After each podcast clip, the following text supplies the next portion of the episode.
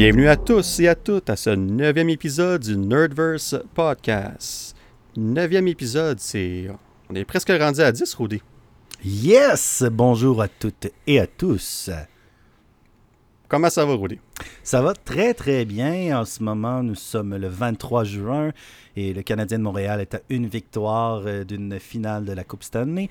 Euh, mais nous ne sommes pas un podcast de sport. Alors, je vais vous dire aussi que euh, la série Loki j'adore. C'est le seul mot que je vais dire.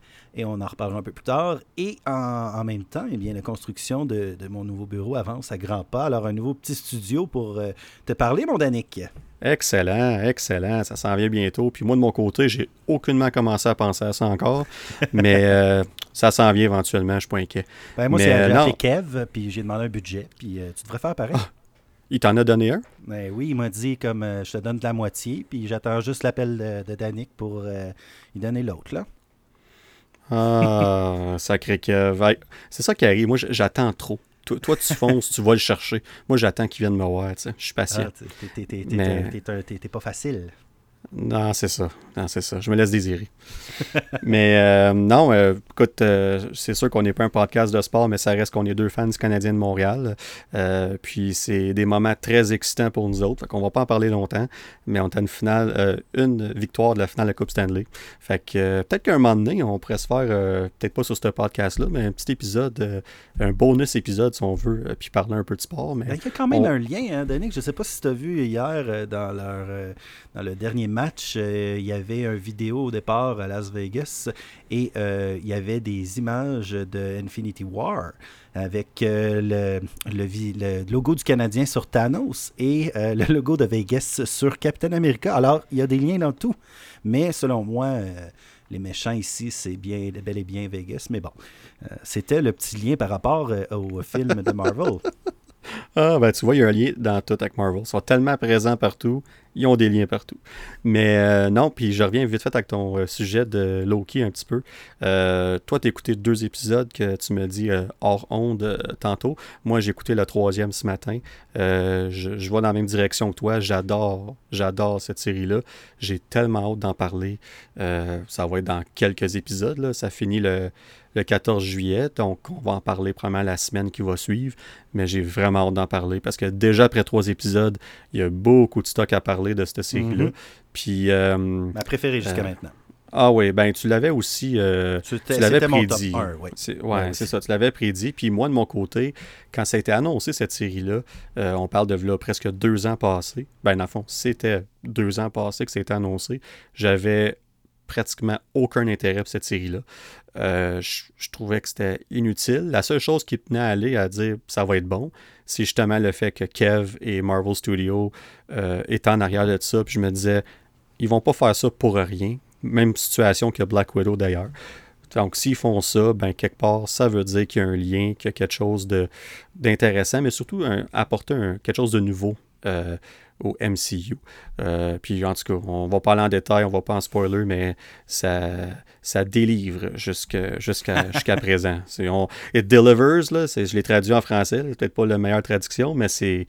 Euh, non, non, c'est tout. Skip the dishes, puis c'est DoorDash in your TV, esprit. c'est exactement ça. J'aurais pas pu mieux dire. Ah, ben, euh, Non, c'est pas vrai. on n'a pas de commanditaire. non, on n'est pas rendu là encore. On, attend toujours, on attend toujours que Kev approuve euh, notre pitch qu'on y a fait. on, verra rendu là. Mais euh, parlant de Loki, évidemment, on, a parlé il y a quelques épisodes que, dans le fond, pour les deux premières séries qui étaient WandaVision et Falcon Winter Soldier, c'était le vendredi que les épisodes sortaient. Et là, avec Loki, on changeait ça au mercredi. Puis on se posait la question est-ce que ça va être juste pour Loki? Est-ce que ça va être pour toutes les séries Marvel?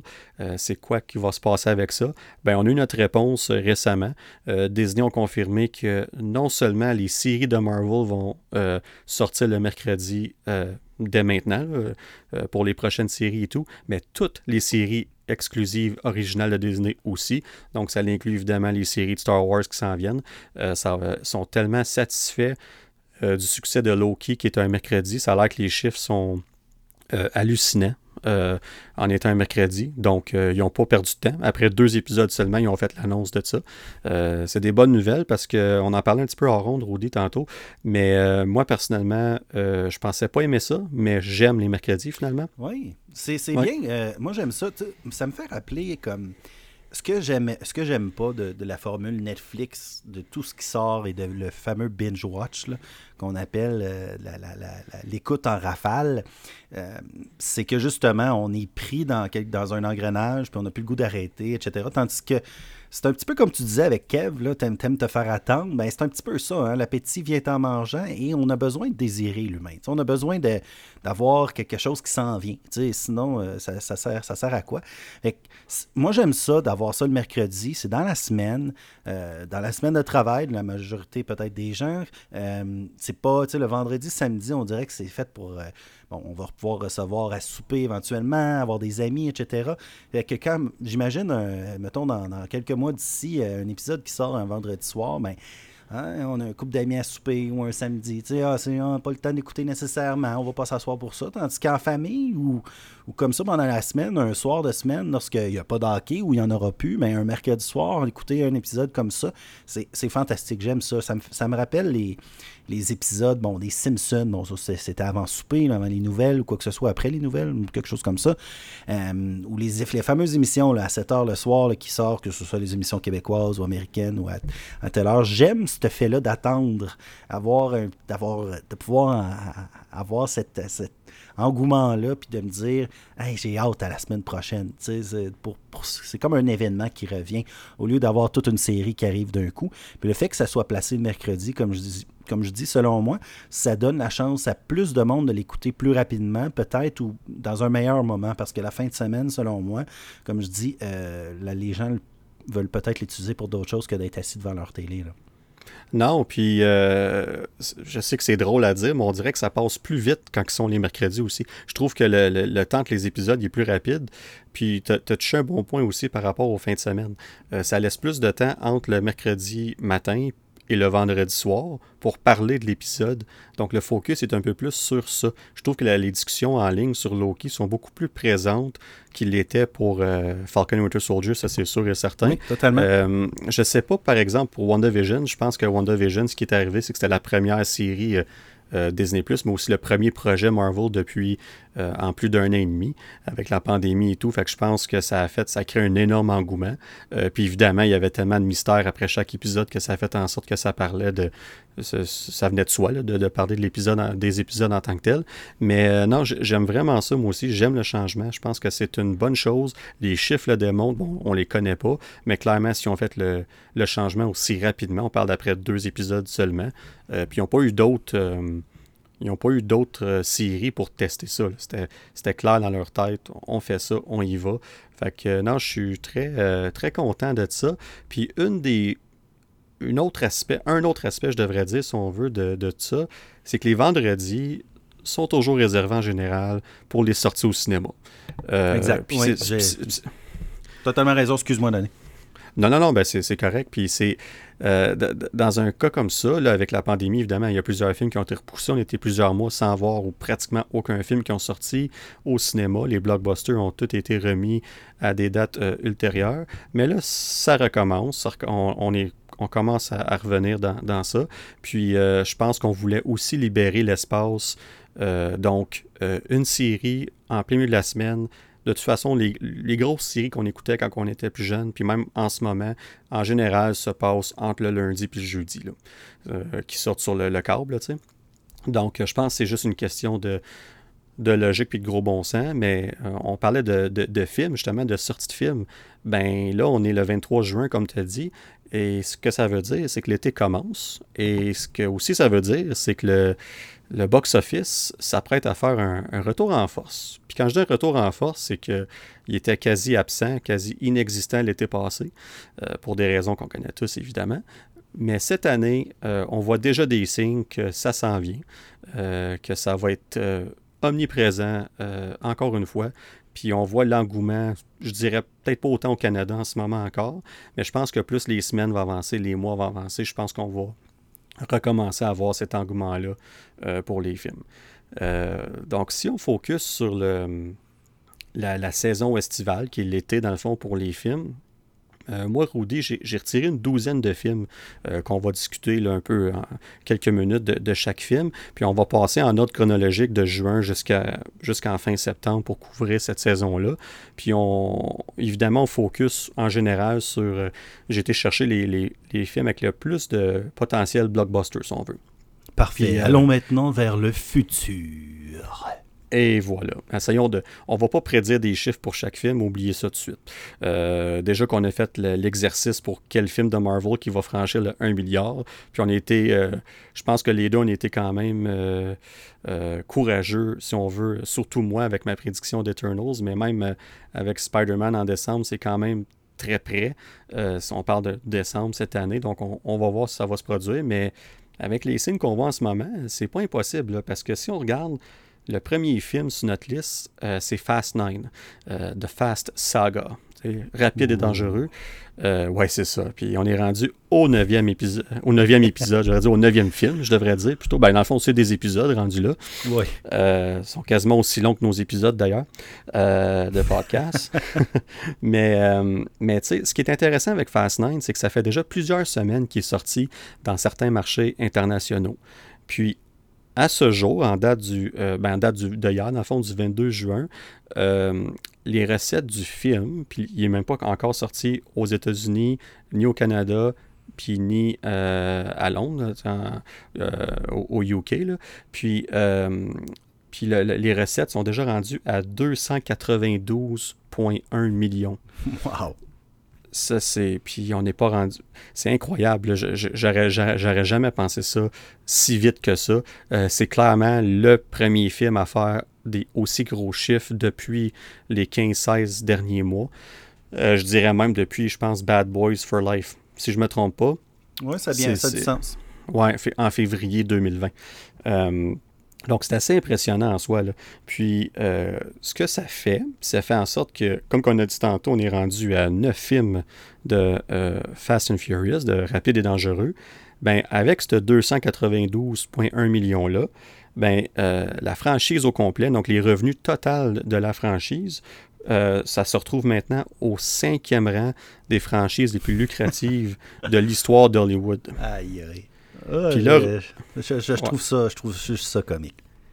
Ben, parlant de comique, Rudy, j'aimerais ça que tu me fasses ton effet sonore spécial. Alors, j'allais le faire euh, bientôt. Alors, supposément, tu as quelque chose pour moi. Alors, c'est maintenant le temps de la question qui, qui, qui, qui, qui.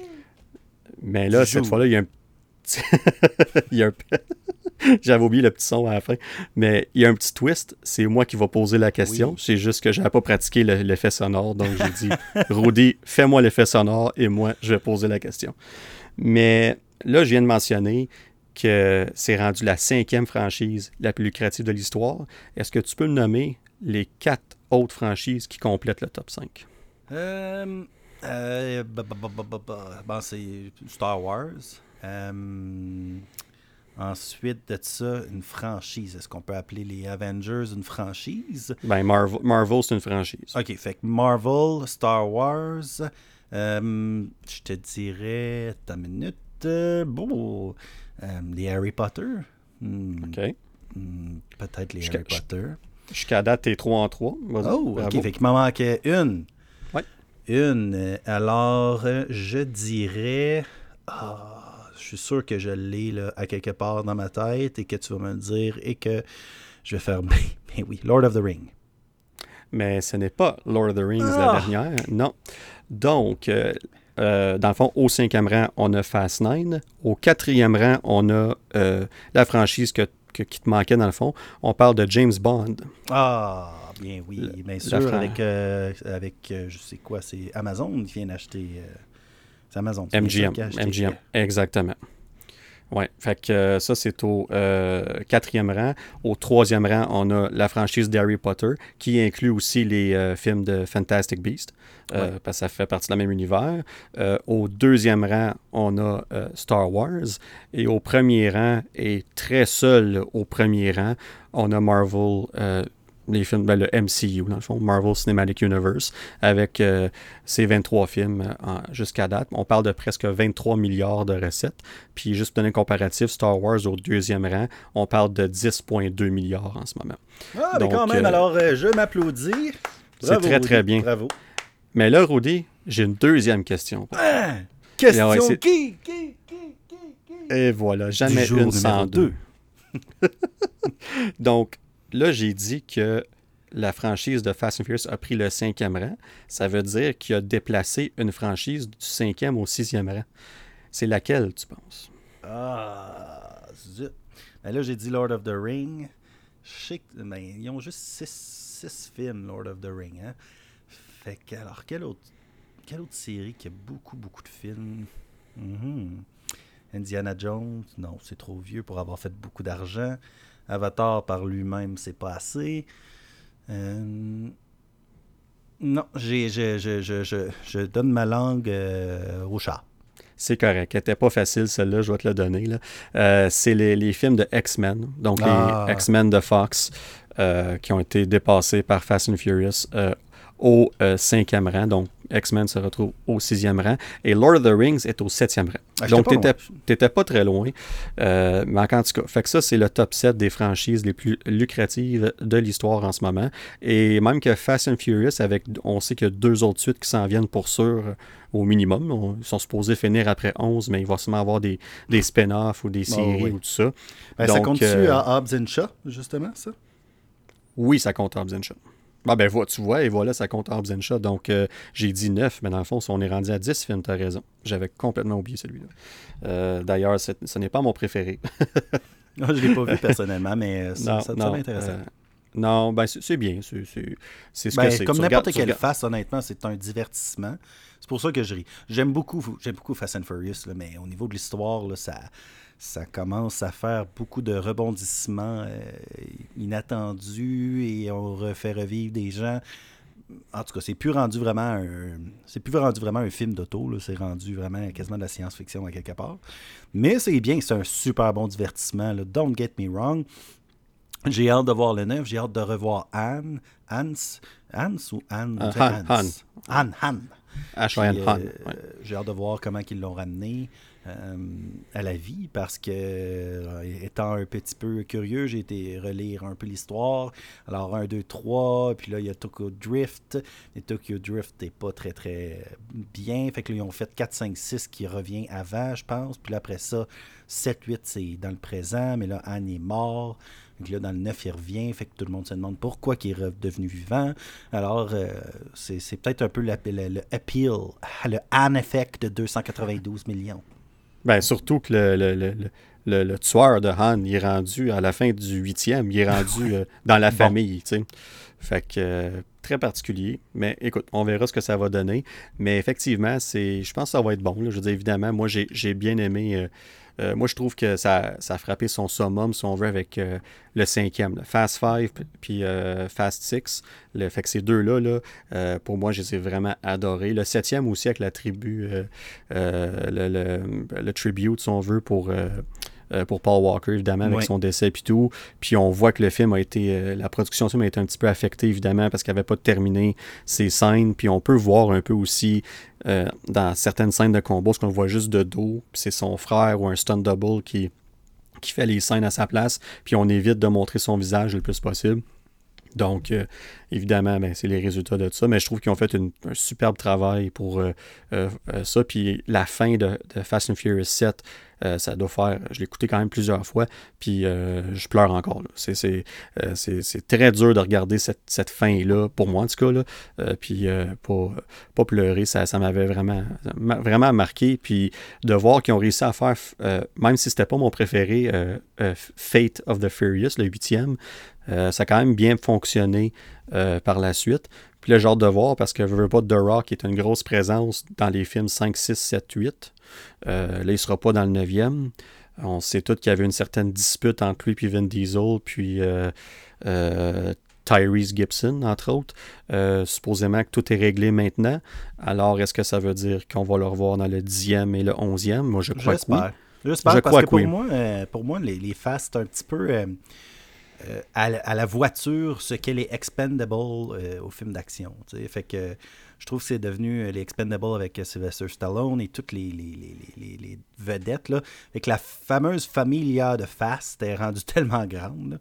Ils ont tellement beaucoup de personnages, mais c'est sûr qu'il y en a qui, qui sont plus importants que d'autres. Euh, mais c'était. Moi, je pense pas qu'on peut qu'ils peuvent juste le, tasser comme ça puis le, laisser dans son spin-off. Euh, il prend une partie trop importante maintenant. Non, surtout que le spin-off, il est très, euh, très distancé. J'étais surpris par le, le, manque de référence à la franchise de Fast and Furious. Parce que c'était même dans le titre. Fast and Furious presents Hobbs and Shaw. Je pense c'est ce que j'ai lu, je ne l'ai pas vu encore, puis euh, j'ai lu ça beaucoup, là, que, qu'il manquait de lien. Là. Ouais, c'est ça. C'était un bon film d'action, là. C'est juste que ça manquait. Ce, que moi je retire de ces films-là, c'est l'aspect famille, c'est les personnages. Oui, les scènes d'action sont rendues complètement. Euh, d'ailleurs, dans. dans Déjanté. Ouais, merci pour le mot. à 100 dollars. Et voilà. Le mot à 100 dollars de la soirée. Euh, Une lettre. Peut-être qu'il va en avoir plus qu'un. Consonne, voyelle. en tout cas, tout ça pour dire que c'est rendu que, de ce que j'ai vu, on s'en va littéralement dans l'espace, dans le neuvième film. Euh, on, en faisait des jokes euh, après le huitième film.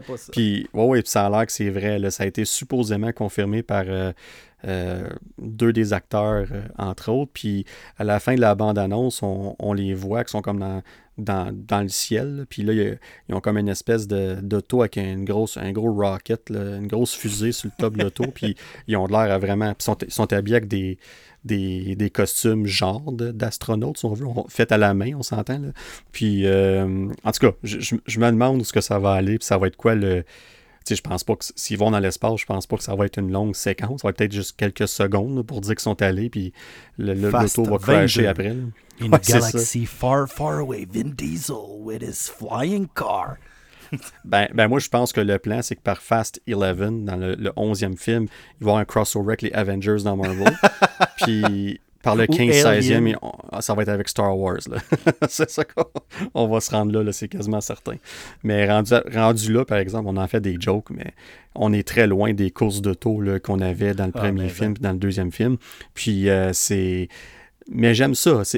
J'aime justement, j'en parlais dans mon, épisode sur les, les bandes annonces, puis il, il s'assume complètement oh là-dedans. il ne se prend même pas au sérieux. C'est du fast-food de, cinéma. Là. Absolument.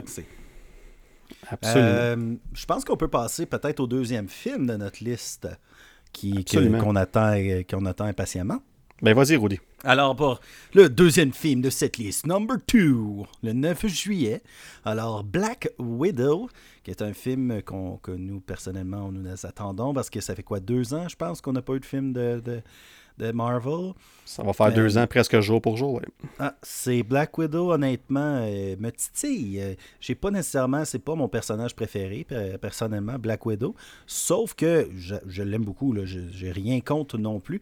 Euh, mais moi, j'ai vraiment hâte de voir le Taskmaster et, bon, j'ai un petit blanc ici, le personnage de Monsieur Stranger Things. Red, Guardian, Red Guardian. David Harbour. Ah, j'adore David Harbour. Euh, son personnage a l'air vraiment drôle. Ça a l'air d'être l'aspect comique euh, dans le fond du film un petit peu. Euh, j'ai hâte de voir. Vraiment intéressant. les critiques semblent excellentes déjà en partant. Un film à la Captain America. Winter Soldier. Winter Soldier. alors, un film un peu plus d'action, de, de, suspense, de suspense et de d'enquête. Je sais pas trop si ça s'en va vers là, mais c'est on dirait que c'est vers, là qu'on s'en va. Non, absolument. Puis, euh, tu as parlé des critiques, entre autres. On a eu les premières euh, impressions, on va les appeler comme ça. En anglais, on parle des the first social reaction sur les médias sociaux. Donc, c'est même pas des, des critiques ou des revues du film en soi. On va avoir, on va avoir nos premières critiques du film avec le, le, score de Rotten Tomato, entre autres, à partir du 29 juin. Donc, on va avoir une meilleure idée de le film ou ce qui se classe parmi euh, les autres films du MCU.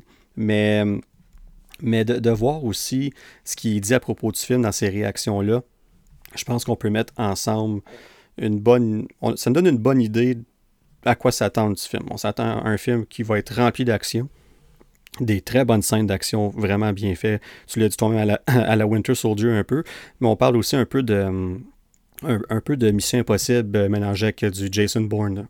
Excusez-moi. Puis, euh, fait que ça, euh, c'est, Je trouve ça très intéressant aussi. Puis, on parle aussi des personnages principaux. On parle de Black Widow, Yelena Belova, qui est jouée par Florence Pugh.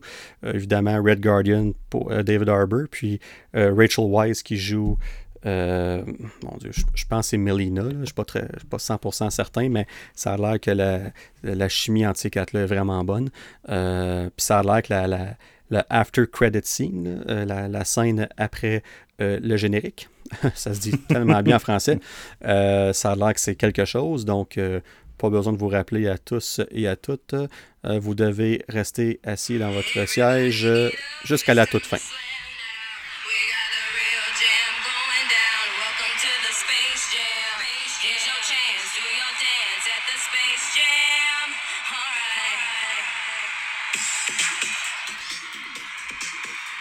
Alors, c'était mon introduction pour le troisième film que tu vas introduire, Danick.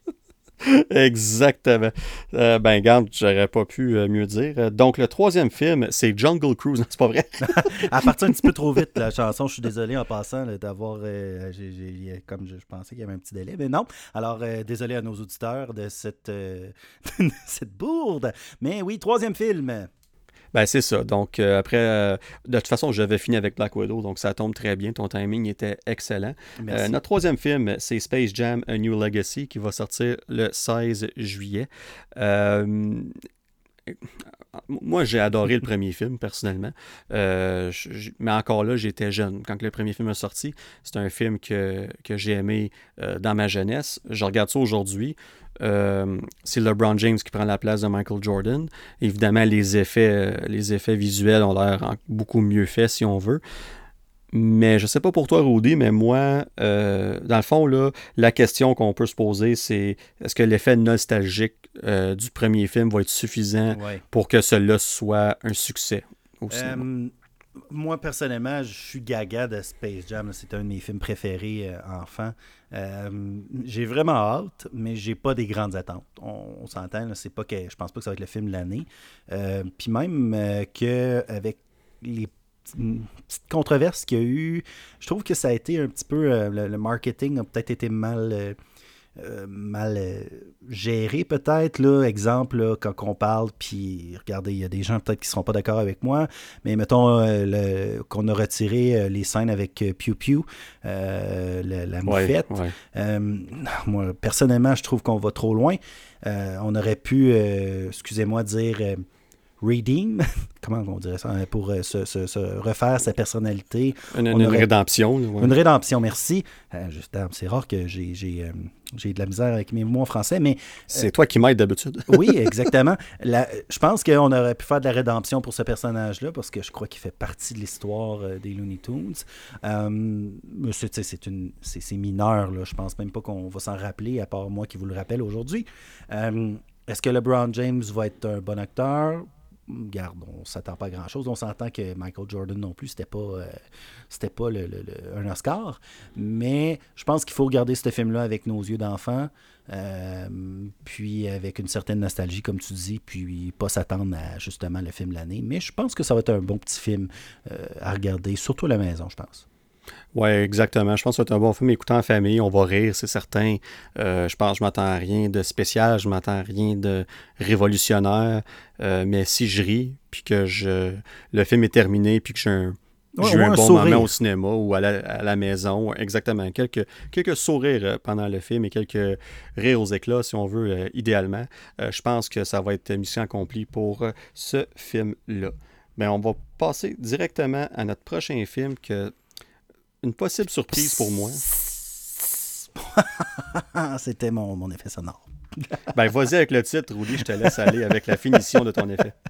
Alors, Snake Eyes. Ah. Alors, euh, pour les fans de G.I. Joe, euh, le 23 juillet, euh, mais avec ce qu'on voit, la bande-annonce, je pense qu'on va faire une grand, beaucoup de références, je pense, à G.I. Joe en tant que tel.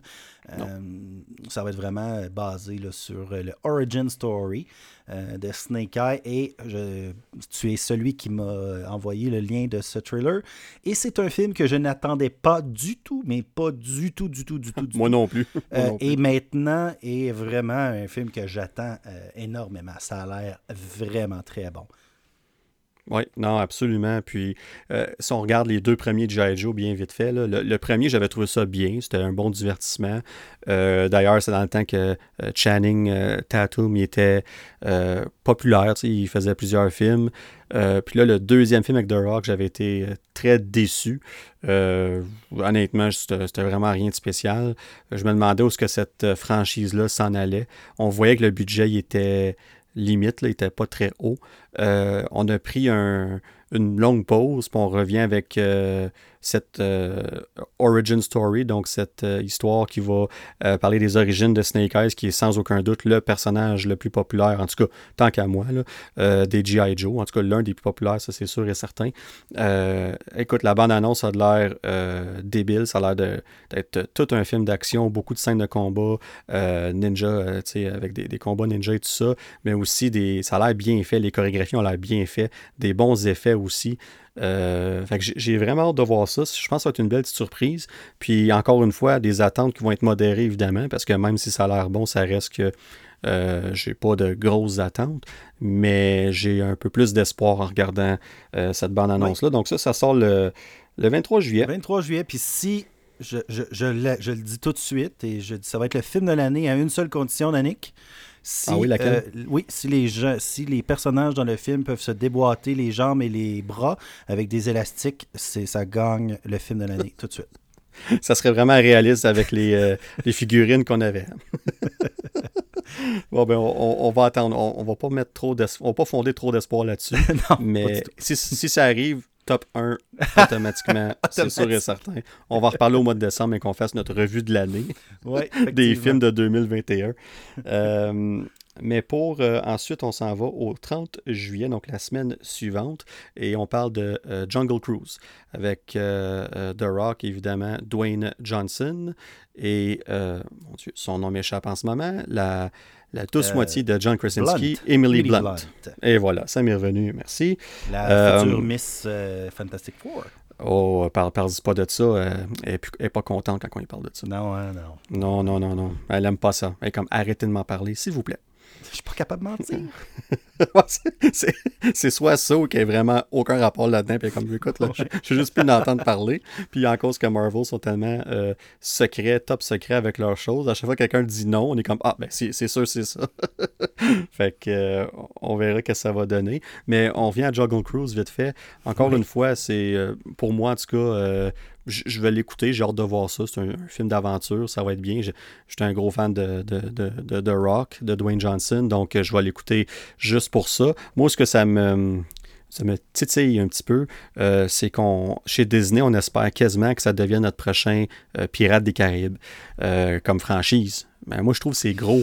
oui, puis je vois pas ça comme ça personnellement. le ça a l'air bien, euh, sauf que j'ai pas, euh, j'ai vraiment pas le même. Euh, je vais l'écouter, je vais l'écouter juste pour The Rock et Dwayne, puis Emily Blunt aussi. Je crois qu'ils vont faire un bon duo. On pourrait être surpris, puis des fois j'aime mieux avoir moins d'attente. mais c'est Disney là. Je pense pas que ça va être un mauvais film. Non, Loin de là, sauf que je sais pas sur ma liste n'est pas le plus haut. Moi, c'est le prochain qu'on va parler et euh, qui, m'intéresse énormément et qui m'intrigue énormément aussi. Bien, sur ce, je te laisse introduire notre prochain film. Alors, euh, basé sur un poème de Sir euh, Gawain du, du 14e siècle, si je ne me trompe pas, d'après les notes. Alors, je ne peux pas me tromper si c'est toi qui les as fait. Ben, le titre du poème, c'est Sir euh, Gawain. ou Gawain. Euh, on est désolé si on détruit le nom, c'est sûrement le cas. Euh, ça s'appelle donc Sir Gawain and the Green Knight. Donc c'est ça le nom Green du poème. Knight. vraiment, là, je... ce film-là, ça fait très longtemps qu'on en, qu'on en entend parler. Assez mystérieux, comme il n'y avait pas beaucoup d'images, pas. Mais là, on a eu une bande-annonce et, et, vraiment, ça m'a l'air très, très beau. ah ouais, j'ai hâte, moi. ça m'a l'air. ça me fait penser, je ne sais pas si tu vas voir un peu mon lien avec le labyrinthe de Pan. ah, ok, ouais avec les, les genres de, de, de, monstres un peu, mais très, très, un style très particulier. Euh, alors, The Green Knight, honnêtement, pour moi, ça pourrait être euh, une révélation cet été, je crois. Euh, puis tu le marques toi-même, là, je, je, crois ici, et si je lis la possible surprise de l'été 2021, eh bien, c'est totalement mon avis aussi. L'acteur m'échappe, là, qui joue... Dev Patel. Oui, et euh, euh, vraiment, là, a tout un charisme quand même. Euh, ah, il est super. J'adore cet acteur-là. Ah, c'est. Oui. Puis je pense que. Oui, je, je, pense que ça peut être vraiment, vraiment très bien. Ça fait un bon petit bout qu'on n'a pas vu, je trouve, de, de films. Peut-être que c'est vers là qu'on va retourner, là, médiévaux, euh, avec des chevaliers et tout. Je pense qu'on a passé aux super-héros, on a passé euh, les zombies, euh, l'espace, etc. Là, on vient peut-être. le premier qui me vient en tête, c'est notre fameux film du chevalier avec Heath Ledger dans le temps, mais on en a eu d'autres à travers tout ça. Là. Mais Green Knight, pour, pour moi, pourrait être un très, très bon film de, dans ce genre. Non, absolument. Puis euh, je pense que tu as tout dit ce qu'il y avait à dire sur le film. J'ai, les mêmes attentes. J'ai vraiment hâte de voir ce film-là. Euh, j'ai des attentes quand même assez élevées. Euh, toutes les, les, les, notes ou les, articles que je lis sur ce film-là en ligne depuis plusieurs mois, c'est que du positif. On a hâte à ce film-là. On a, on a hâte de nous le montrer. puis évidemment, l'acteur Dev Patel, il est euh, fantastique. Moi, j'adore, je me répète, mais j'adore cet acteur-là. Donc, euh, je, pense que ça va être. Je pense que ça pourrait être la surprise de 2021. En tout cas, une des surprises. Peut-être pas la surprise, mais au minimum une des surprises 2021. Surtout que bien des gens à qui j'en parle n'ont aucune idée c'est quoi de Green Knight. Donc, euh, peut-être ça pourrait prendre des gens par surprise. Puis, je parle pas que ça va être une surprise au niveau nécessairement de faire beaucoup d'argent au box-office. Non, non, non, non, non, juste la qualité du film. Parce qu'on s'entend qu'il y en a qui s'en viennent, euh, des films dans, notre liste qu'on va vous mentionner bientôt, qui, qui s'en viennent, qui pour moi peut-être vont être encore meilleurs. Là. Mais Green Knight va sûrement être une, perle à travers, euh, ce, à travers cet océan de, de, de, de perles et de comme dans Loki, de beaucoup de pierres. Petit clin d'œil, on s'en reparle plus tard. Ah. C'était le, premier euh, jeu, genre jeu de mots de, de la soirée. Genre, genre, on va dire. Ça, ça peut pas battre euh, lors du dernier épisode, mais, mais quand même. Mais écoute, on va parler, on va prendre ton terme d'océan. On va aller vers euh, un océan de oh! vilain. Oh, tu vois, j'en ai fait. Même moi, je suis capable d'en faire. Puis le vilain vient de l'océan. c'est vrai, c'est vrai, j'avais même pas pensé. Ben oui, tu sais, hein, jeu de mots. Star Ben là, je pense que les gens savent de quoi qu'on parle. On parle de, de, Suicide Squad qui va sortir le 6 août. Euh, d'ailleurs, on a eu une nouvelle euh, bande-annonce qui est sortie euh, hier, le 22 juin. Et moi, en tout cas, je suis. j'ai hâte. J'ai vraiment Encore meilleur, je pense, la bande-annonce. J'ai adoré la première bande-annonce. Elle était très, très bonne. Mais là, on voit un petit peu où est-ce que ça s'en va. Là. C'est pas juste de l'action, c'est pas juste euh, de l'humour. Non, c'est ça. pas.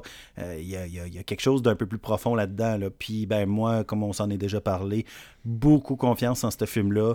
Euh, je pense pas que ça va être nécessairement le film de l'année, mais à cause de notre très cher James, James Mr. Gun. Puis. James Gunn, qui est, que j'adore, que j'ai adoré dans Guardian of Galaxy. Euh, pour Guardian of Galaxy, je, devrais dire. Euh, j'ai confiance euh, à 100% en, ses moyens. D'après moi, ça va être excellent.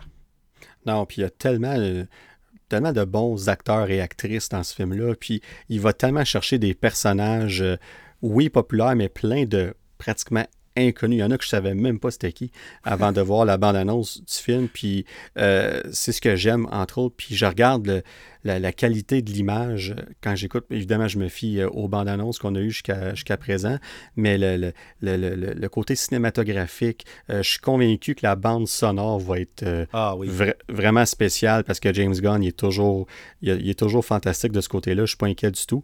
Il s'associe avec les bonnes personnes pour créer les bonnes bandes sonores pour les films. Puis le côté cinématographique, l'image, le visuel, mhm. les couleurs. Tu sais, on parle souvent des couleurs par rapport au film de Justice League puis tout ça. On en a parlé souvent dans les derniers épisodes. Mais là, c'est complètement l'inverse. C'est James Gunn. C'est James Gunn. Exactement. Puis on voit qu'ils ont donné les clés. Ils ont dit Tu fais ce que tu veux, mon ami. Have fun. regardez, juste pour vous donner un exemple de, de, de, et de dans le fond, héros, anti-héros, si on voudrait, vilain. Euh, Polka Dot Man est un vilain avec un costume tout blanc, avec plein de points de toutes sortes de couleurs, rouge, bleu, etc. Et collé sur lui. Et chaque si on voudrait, de, sur son costume donne un. On peut être une bombe, peut être. Euh, en tout cas, de ce que, ce que je connais de Polka Dot Man, qui est pas beaucoup. Euh, c'est un. Alors, j'ai vraiment hâte de voir comment on va mettre euh, à l'écran un genre de personnage comme ça, ou bien le fameux homme requin. c'est assez. assez. encore une fois, moi, à 100 déchanté. Puis d'ailleurs, pour l'homme requin, euh, ben, King Shark, on va l'appeler comme ça, ben, c'est son nom, King Shark. Euh, c'est Sylvester Stallone qui fait sa voix. Donc, euh, j'ai hâte de voir que ça va donner de ce côté-là. Puis on sait que King Shark est un ennemi juré de qui? De Flash Effectivement. Là, on va voir une version un peu plus. peut-être un peu mieux. Un peu, peu ouais, ça, puis peut-être mieux fait côté aussi effet visuel. évidemment, le budget de Suicide Squad le permet. Je veux dire, on s'entend que c'est un budget limité dans The Flash, la série. Mais il a fait un bon travail quand même euh, quand il est apparu dans la série. Fait qu'on on verra ce que, ce que ça fait dans le film. Mais en tout cas, on est excité, euh, je pense qu'autant moi et toi de ce film-là. Puis je pense que ça a le potentiel d'être un des, sinon le meilleur film du DCEU, donc le DC Extended Universe jusqu'à maintenant. je pense qu'on si je ne me trompe pas, d'après mes calculs vite faits, en ce moment, je pense que c'est le dixième film. Euh, évidemment, on commence avec Man of Steel, qui est le premier. Euh, donc, non, on. Mais c'est confirmé en passant, euh, justement, que ça fait partie du DCEU. je crois que c'est aujourd'hui ou hier, là, en entrevue, James Gunn a confirmé là, que c'était bel et bien faisait partie du DCEU pour faire suite à Suicide Squad, on a Free Guy qui sort le 13 août. Et Free Guy, justement, on espère que pour lui et que pour Ryan Reynolds, la connexion ne brisera pas parce que Ryan Reynolds, dans ce film-là, est un euh, NPC qu'on appelle communément dans les jeux vidéo, euh, je pourrais faire un podcast juste de jeux vidéo et euh, ça serait très plaisant aussi. Alors, le non-playable character ou un personnage non contrôlable, euh, qui est une, dans le fond une, intelligence artificielle, et notre cher Ryan Reynolds se réveille un petit peu et devient un personnage dans le jeu vidéo qui a des émotions, là, de ce que je comprends, et qui commence à réaliser qu'il est un personnage, et un peu à la, à la Wreck-It Ralph, le film de Disney d'animation. Euh, alors, euh, c'est comme un, on dirait un Wreck-It Ralph euh, pour adultes. Puis moi, personnellement, j'adore Ryan Reynolds oh, incroyablement. Peu importe ce qu'il fait, je trouve que c'est bon. alors, encore là, peut-être pas le film de l'année, mais d'après moi, ça va être très, très drôle. Ben, je pense qu'on peut s'entendre sur. ça va être un divertissement assuré. Il euh, n'y a aucun doute là-dessus. Euh, Ryan Reynolds a toujours été euh, extrêmement comique, évidemment, a fait sa marque avec plusieurs films, et je pense qu'avec Deadpool, ça l'a vraiment remis sur, sur la map.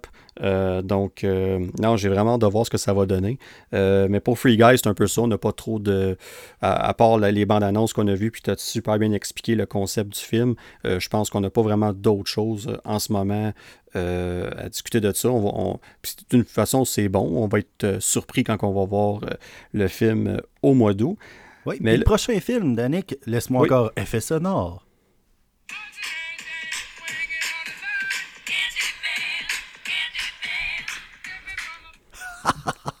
C'est bien ça. Oui, Candyman. Alors, un film que je n'ai aucun intérêt, mais tu voulais en parler, fait que je vais te laisser y aller. Ben, ok, c'est ça. Donc, Candyman, évidemment, c'est pas nécessairement le, ça rentre pas dans nos styles de blockbuster qu'on parle depuis tantôt, évidemment, mais euh, ça reste un euh, remake ou un soft reboot, je devrais dire, du classique de 1992, si je ne me trompe pas, euh, qui avait fait, qui un très gros succès dans ce temps-là, évidemment. mais ce qui m'intéresse de ce film-là, c'est que c'est produit évidemment par Jordan Peele, qui nous a donné un de mes films préférés des dernières années. On parle ici de Get Out. Et aussi le film Us, que moi j'ai vraiment aimé aussi. Mais Get Out, c'est pour ceux qui l'ont vu, savent de quoi je parle. Ceux qui ne l'ont pas vu, je vous conseille fortement de l'écouter. c'est un film, oui, d'horreur, mais c'est plus un thriller, un, suspense, peut-être même un peu psychologique. Mais c'est très bien fait. C'est le genre de film que tu es sur le bout de ton siège tout le long. Puis c'est pas un film à faire faire des sauts là comme euh, The Conjuring ou ces, choses-là. C'est pas ce genre de film-là, mais en tout cas, ça vaut vraiment la peine. Tout ça pour dire que j'ai euh, tout ce que Jordan Peele fait, euh, j'ai hâte de le voir. Dans ce cas ici, il produit, donc il réalise pas le film, mais la réalisatrice du film, c'est Nia D'Acosta, et c'est elle qui va faire le prochain film, la suite de Captain Marvel, The Marvels. Donc ça va donner une idée de Ouais, puis, dans mon cas, moi, c'est pas que c'est pas que le film a aucun intérêt, c'est que je, suis vraiment, je suis pas capable d'écouter les films d'horreur, je suis pas capable. Euh, moi, moi j'ai un, petit, un petit penchant pour euh, ces films-là. si c'est des films de bonne qualité, j'aime ça les écouter. Sinon, il y en a juste trop. Mais un bon film d'horreur de bonne qualité. Ah, moi, c'est juste exemple. Moi, un film du style euh, exemple Butterfly Effect fantastique. Ça, ah, ben n'importe. C'est pas un film d'horreur, ça. Euh, non, ben c'est ça. Mais c'était quand même dans le temps un peu considéré, genre euh, semi-horreur, si on veut. Mais sinon, euh, de l'horreur pour de l'horreur, non, je, je, passe. Mais rien contre les gens qui aiment ça et les gens qui en font parce qu'il y a des très bons films de très grande qualité que j'aimerais beaucoup écouter, mais qui je serais pas capable de dormir. Alors, c'est une petite confidence sur le sofa. Ben, dans ce cas-là, Rudy, on ne fera pas de critique ou de revue de ce film-là cet été. Puis pour euh, le travail de la réalisatrice euh, euh, Nia DaCosta, ben, tu peux attendre au film de Marvels pour juger de son travail. Puis moi, ben, ça me faire plaisir d'écouter Candyman. Mais en tout cas, on va s'arrêter là pour Candyman. Je le sens parler justement à cause qu'il y avait un lien, évidemment, avec nos films de Marvel. Mais c'est un film que moi, quand même, j'ai hâte de voir. Je suis très intrigué par cette ce genre de remake-là, ce genre de. C'est même pas clair si c'est un remake ou un reboot ou une suite, mais peu importe, euh, j'ai bien hâte de voir ça. Mais là, on revient dans nos. Euh, on revient à la source avec. Dans le bonbon. Euh, dans, le, dans le bonbon, exactement, le bonbon du sujet. Et on revient avec Shang-Chi ou Shang-Chi, and the Legend of the Ten Rings le 3 septembre. Et évidemment, on en a déjà parlé euh, lorsqu'on a parlé de la bande-annonce, là, euh, quelques épisodes. Donc, on ne répétera pas les mêmes choses, mais ah, vous savez très hâte. Moi, personnellement, j'ai un petit parti pris étant donné que ma, ma soeur travaille sur, euh, a travaillé sur le film ou travaille. Euh, regardez, il y a quand même euh, des clauses de non-divulgation? Alors, je ne sais pas exactement qu'est-ce qu'il y en est, mais ça, ça, j'ai tellement hâte de voir la prochaine bande-annonce, de voir un petit peu plus du monde. Ou, même si on ne le voit pas, ça, ça, me semble être un bel univers. Non, absolument. Puis moi, c'est un de mes films que, de Marvel que j'attends le plus. Euh, pas juste 2021, mais en général. J'ai extrêmement hâte à ce film-là. Euh, donc, on, verra ce que ça va donner. Mais je pense qu'elle a le potentiel de faire un très gros succès pour le grand week-end du mois de septembre. Donc ça, c'est euh, pour Shang-Chi euh, le 3 septembre. Euh, ensuite, on a Venom Let There Be Carnage, qui est le 24 septembre. je sais qu'on sort de l'été de quelques jours, mais il y a une raison pourquoi on sort de l'été, puis c'est le film qui va suivre après, mais on va en reparler en deux minutes.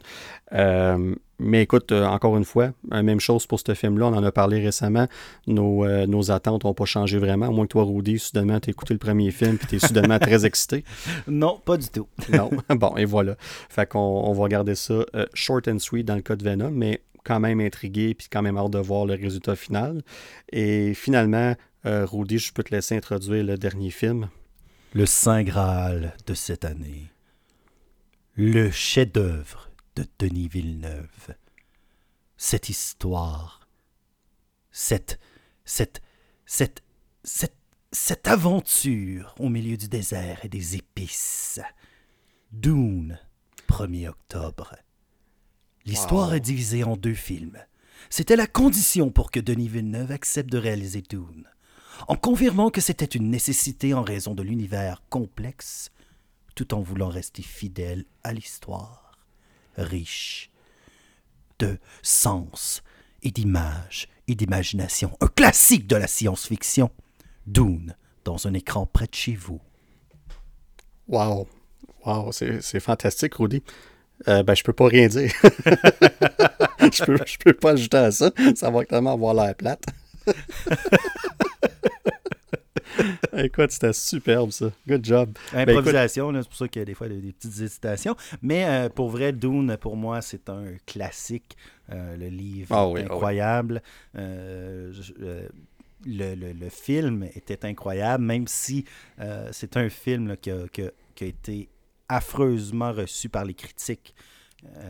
Dans, dans, le passé. C'est vrai, c'est vrai ça. C'était, c'était dégueulasse. C'était, c'était affreux, supposément. Moi, j'ai adoré ce film-là. Aujourd'hui, ah je trouve que c'est un film qui a mal vieilli, mais quand même. Ça reste un film culte. Exactement. C'est un petit peu comme euh, Blade Runner. Exactement. c'est la même comparaison. J'ai réécouté ça avec ma femme Blade Runner, puis euh, ma femme n'a pas tripé nécessairement.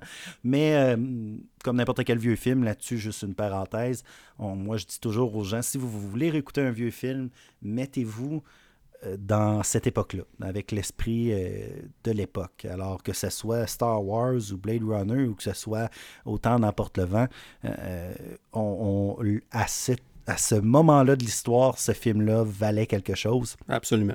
Et puis, il faut se mettre un petit peu dans cette ambiance-là. Il ne faut pas voir les effets spéciaux. Mais là, ici, Dune, on parle vraiment pour vrai. Pour moi, je pense que ça va être, ça va être un chef-d'œuvre. Je, je, je, crois fortement en ce film-là. Et j'ai juste peur, malheureusement, euh, que euh, avec les délais, avec euh, l'attente, etc., que malheureusement, les, l'argent ne soit pas au rendez-vous. Alors, c'est une crainte que j'ai, mais on en reparlera en temps et lieu. On, va, savoir ça bien assez vite. Non, puis c'est une crainte très fondée parce qu'évidemment, il y a la pandémie, puis même avant ça, il y avait cette crainte-là pour savoir est-ce que le film va être capable d'attirer suffisamment euh, de personnes euh, qui connaissent pas nécessairement l'histoire. Est-ce que ça va être suffisamment intriguant pour amener euh, ces fans-là, ces nouveaux fans-là, si on veut, pour écouter le film? Parce que ça va être faut, faut pas oublier, comme tu l'as si bien décrit tantôt dans ta narration, le film est divisé en. L'histoire est divisée en deux films pour Denis Villeneuve. Je ne sais pas comment est-ce que le premier film va finir, mais je pense qu'on peut se faire un. On peut faire un plus un dans le sens que si on n'a pas la suite, ben ça va enlever un peu au, film qu'on va avoir original si on veut, euh, parce qu'on se doit de voir. Parce que c'est basé sur un livre et non pas deux livres. C'est vraiment l'histoire du livre qui va être divisée en deux. Je suis pas inquiet que, que Denis va faire ça euh, de main de maître, puis qu'il va être capable de faire la, de, créer une belle fin pour cette première moitié-là. Mais j'espère aussi que euh, les fans vont être au rendez-vous parce que ça. on sait que pendant la, pandémie, il y a eu des, accrochages. Euh, pas juste Denis euh, Villeneuve, là j'ai un blanc de, celui qui a commencé avec Tenet, qui est Christopher Nolan. Exactement. Exactement, oui, c'est ça. Christopher Nolan a parti le bal avec un peu là, de, de faire part de sa frustration euh, que Tenet soit disponible en ligne euh, avec les grands, les grands euh, distributeurs. Et Denis Villeneuve est embarqué un peu là-dedans aussi en disant que le film Dune devait être au, n'a pas le choix d'être au cinéma. Et je pense pour moi, et je fais une, je fais une sortie de Nick. Alors, le moment sur le sofa numéro 2. Alors, étant donné que je suis un anxieux COVID-2, euh, je pense que Dune pourrait être le premier film que je vais aller voir au oh. cinéma. Alors, avec les doses et tout qui s'en viennent, je serai totalement vacciné et euh, espérons qu'il y aura de moins en moins de, cas aussi ou pas du tout au Canada. Euh, mais Dune, pour moi, c'est un film à voir absolument au cinéma. Et même IMAX, si on peut le voir, je crois que je crois qu'on va on va vivre une très belle expérience et, et j'ai énormément d'attentes envers ce film. Non, absolument. Puis je pense que ça va être tout un. Tout un je pense que tu l'as bien dit, le mot c'est chef-d'œuvre. J'ai aucun doute que ce film va être une réussite sur toute la ligne. Euh, j'ai tellement confiance en Denis Villeneuve. Euh, il a fait des films remarquables dans le passé. Puis pas juste des films américains, là. ces films québécois aussi là, euh, sont, sont, superbes. Mais Arrival était incroyable. ah Arrival, c'était pour moi un chef-d'œuvre, ça aussi. Alors, s'il est capable de faire ça avec Arrival, qui est une, une histoire très peu connue, qui est une partie d'un livre euh, japonais, chinois. Euh, je ne suis pas, sûr, mon euh, Je l'ai lu, là, puis c'est une partie infime d'une œuvre. Qu'est-ce qu'il peut faire avec Dune? Ah, wow, c'est incroyable. Non, puis moi, un de mes classiques de Denis Villeneuve, c'est Prisoners, mm-hmm. avec Jake Gyllenhaal puis Hugh Jackman. moi, ce film-là, autant que c'est un film, je ne vais pas dire difficile à regarder, mais lourd, c'est tellement bien fait. C'est, ben c'est dans, il est dans mon top 10 de mes films à vie, tellement que j'aime ce film-là. Euh, d'ailleurs, euh, tu viens de faire une petite euh, plug. c'est pas vu Prisoners, écoutez ça immédiatement ben, après le podcast. Finissez le podcast, puis après ça, allez écouter Prisoners, s'il vous plaît. ben écoute, ça termine notre, notre revue du box-office, puis je pense qu'on peut voir que on va être choyé. Euh, ça va être le fun. Puis là, on a juste couvert l'été. Il y a beaucoup d'autres films qui s'en viennent en octobre, novembre, décembre. Puis on, va garder ça pour un autre épisode dans le futur. Euh, mais on, va être gâtés. Puis euh, qu'est-ce qui va être notre premier film au cinéma? Toi, tu as fait ta prédiction pour Dune. Moi, je suis pas mal certain que ça va être pour Black Widow. non, peut-être même, je dirais même, je vais peut-être y aller pour Fast and Furious 9. fait que, oh! ouais. ouais, je vais peut-être aller on, verra bien. Mais en tout cas, une affaire qui est sûre, je vais soit, je vais soit voir un de ces deux-là ou les deux euh, au cinéma euh, très bientôt. Moi, j'ai hâte d'y retourner. Euh, mais écoute, c'est correct aussi parce que ces films-là vont être disponibles pour la plupart d'entre eux. C'est personnel à tout le monde. Hein. Il n'y a aucun jugement dans, ben non, absolument. Non, non, c'est ça, exactement. Euh, donc, c'est ce qui termine notre revue du box-office de l'été. Euh, merci, Rudy. C'était un superbe travail d'avoir euh, fait ça. Ta narration, d'ailleurs, de Dune était superbe. C'était un plaisir. On refait ça. mais là, on passe à un autre sujet, notre deuxième sujet de l'épisode. avec justement Black Widow qui s'en vient, on parlait que c'était le premier film en deux ans presque de Marvel. Ben, ça nous donnait le goût, moi, puis de faire nos, euh, nos classements. Puis on en a parlé d'ailleurs un petit peu dans le dernier épisode de ça, euh, par rapport, je pense que c'était Doctor Strange que tu avais fait une mention, puis tu parlais de ton classement basé là-dessus. Euh, donc, ce qu'on a fait, c'est qu'on a fait chacun notre classement du premier film, ben, dans le fond, des 23 films qui sont sortis jusqu'à date. On a exclu les séries. Puis dans le fond, ce qu'on a fait, on a fait un système de points. Donc le plus mauvais, un, ben, le plus mauvais. Je devrais dire le, plus bas sur la liste, je devrais dire un point. Et évidemment, le plus haut sur la liste, 23 points. On a combiné nos points ensemble. Et ce que ça a donné, mon cher Rudy, c'est le classement du MCU du Nerdverse. Nerdverse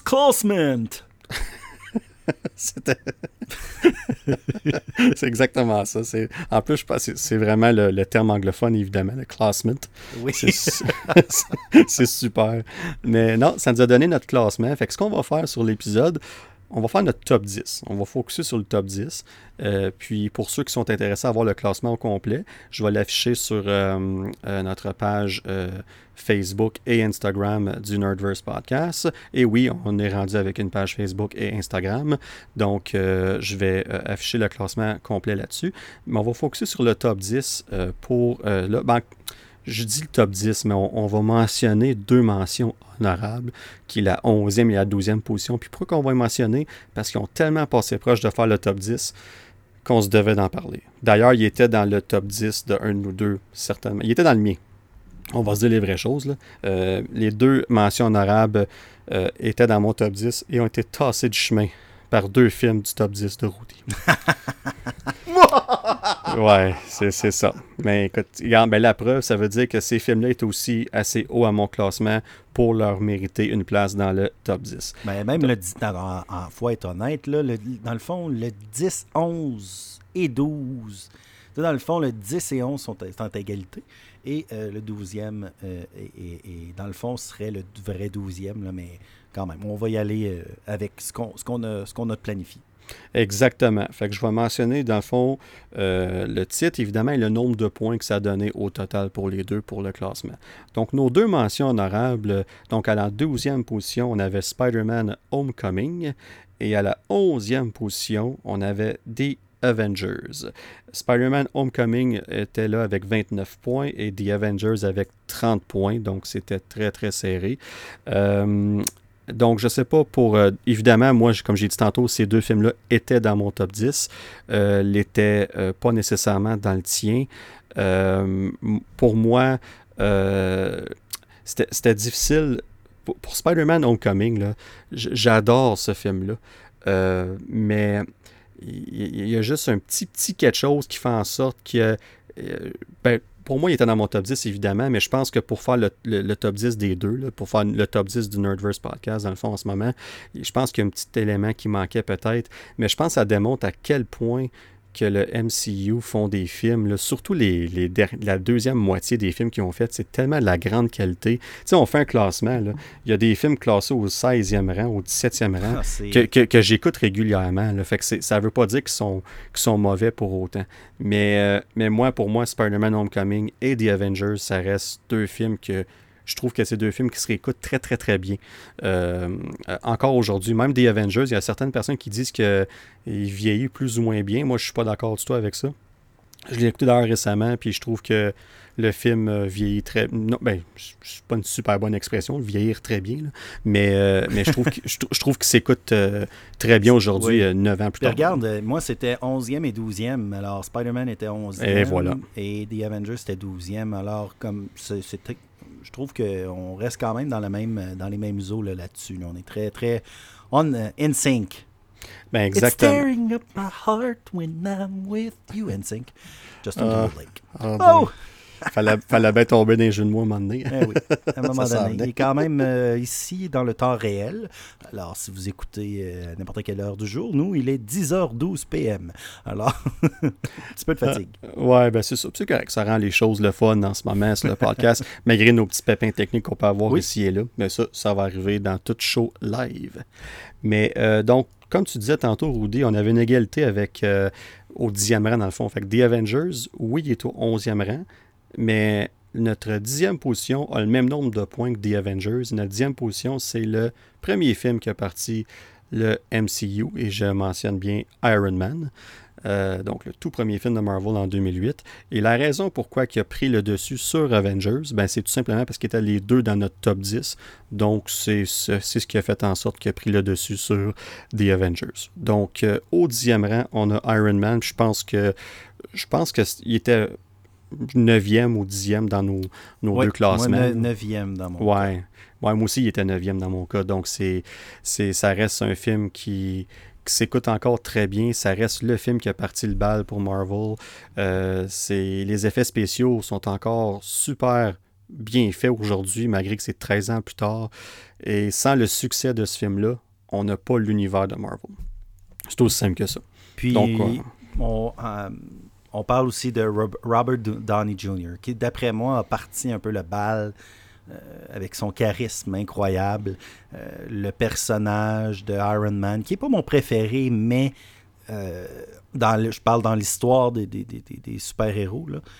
mais Robert Downey Jr. a fait tellement un bon travail avec ce personnage-là euh, qu'il ne peut, il peut pas être ailleurs, selon moi, que dans le top 10, au moins. Non, puis il est devenu Tony Stark. Là. Dans sa vraie Ah vie de tous les jours, il, il- il agit quasiment comme Tony Stark. C'est, devenu euh, une partie de lui-même. c'est une des raisons quoi, qu'il voulait décrocher d'ailleurs du rôle à un moment donné pour essayer d'autres choses parce que c'était tellement imprégné dans lui. Euh, mais je pense que ça ne change rien. Non, que- mais pour moi, pour moi, par exemple, Robert Downey Jr., ça a toujours été Dr. Dolittle. Fait que- Ah, excusez quelle, quelle histoire de succès. hein? Ah, yark, hein. Mais, euh, excusez. Ouais, non, c'est bien correct. On... Ben, regarde, on va arrêter ça là pour Iron Man, ça tombe Ouais. bien. Alors, Rudy, vas-y avec notre numéro 9. Numéro 9, euh, Spider-Man Far From Home. Alors, euh, pour moi, Spider-Man Far From Home euh, était euh, dixième sur ma liste à moi. Pourquoi? Des fois, rendu là, là, il y a vraiment des petites différences. Euh, Spider-Man Far From Home a, selon moi, été fantastique après le fameux bleep. Alors, euh, le claquement de doigts de Thanos, on a vu les répercussions. Euh, J'aurais aimé peut-être dans ce film-là voir un peu plus les répercussions parce que c'est quasiment comme si tout était redevenu normal, on part en voyage et tout est beau. Lorsqu'on y pense, là, après, parce que sur le coup, c'était fantastique ce film-là, là, c'était vraiment très très bon. Et euh, pour moi, le highlight du film, à part, euh, à part Tom Holland, était euh, Jake Gyllenhaal, justement, Ah, en, oui. euh, Mysterio. C'était ah, je, je peux même pas croire qu'il est mort, selon moi. Il va revenir à quelque part dans l'histoire. Il était excellent dans ce rôle-là. c'était vraiment un bon film, un bon film à plus petite échelle pour euh, revenir pour ramener, après la, grande épopée euh, de, Infinity War euh, et Endgame, de revenir avec un plus petit film. c'est pas un petit film, on s'entend, mais un plus petit Non, mais je comprends. avec Spider-Man Far From Home. Non, puis c'est très bien dit dans le fond, parce que oui, c'est un film à plus petite échelle, entre guillemets, mais ça reste spectaculaire. Puis quand je regarde la différence pour moi, puis moi, il était au euh, huitième rang, au septième rang. Euh, ouais, je pense que c'était septième rang. Euh, vous, allez voir, vous allez voir, petite parenthèse ici, excuse-moi, Donné, que, vous allez voir qu'on décale un petit peu parce que justement, il y a un film qui, qui, que moi et Danick, on, on, va discuter un petit peu plus tard. Il y a deux films en particulier qui ont fait en sorte que ça décale un peu, mais on va en discuter tantôt. Mais bref, on va en parler tantôt. Mais, euh, mais pour Spider-Man Far From Home, vite fait, moi, ce que j'ai vraiment aimé de ce film-là, c'est euh, le fait que Peter Parker euh, s'est retrouvé vraiment dans une situation avec le, la mort de Tony Stark, qui, a mhm. dû figurer par lui-même comment se sortir du méga pétrin qui s'était mis dedans dans le film, parce que ce film-là met tellement bien en évidence comment ce qui est, excusez le, terme, innocent. Euh, c'est là qu'on voit que c'est vraiment un adolescent. Il, il, veut faire la bonne chose, mais il n'y a pas l'expérience encore, il n'y a pas la maturité pour euh, faire les choses euh, réfléchies de la bonne façon. Fait qu'il a dû réagir à ça. Puis je trouve que j'ai. D'ailleurs, la scène euh, avec Mysterio, avec toutes les illusions que Spider-Man s'est pas donné de la tête, puis c'est tellement bien fait. Ça, ça me faisait penser à une, BD, un comic ah, book sur, grand écran. Ah, j'ai, de voir ça au cinéma, c'était fantastique. Puis moi, c'est une de mes scènes préférées de toute films de Marvel euh, confondus. Euh, tout ça pour dire que moi, il était juste au-dessus de Homecoming pour ces raisons-là.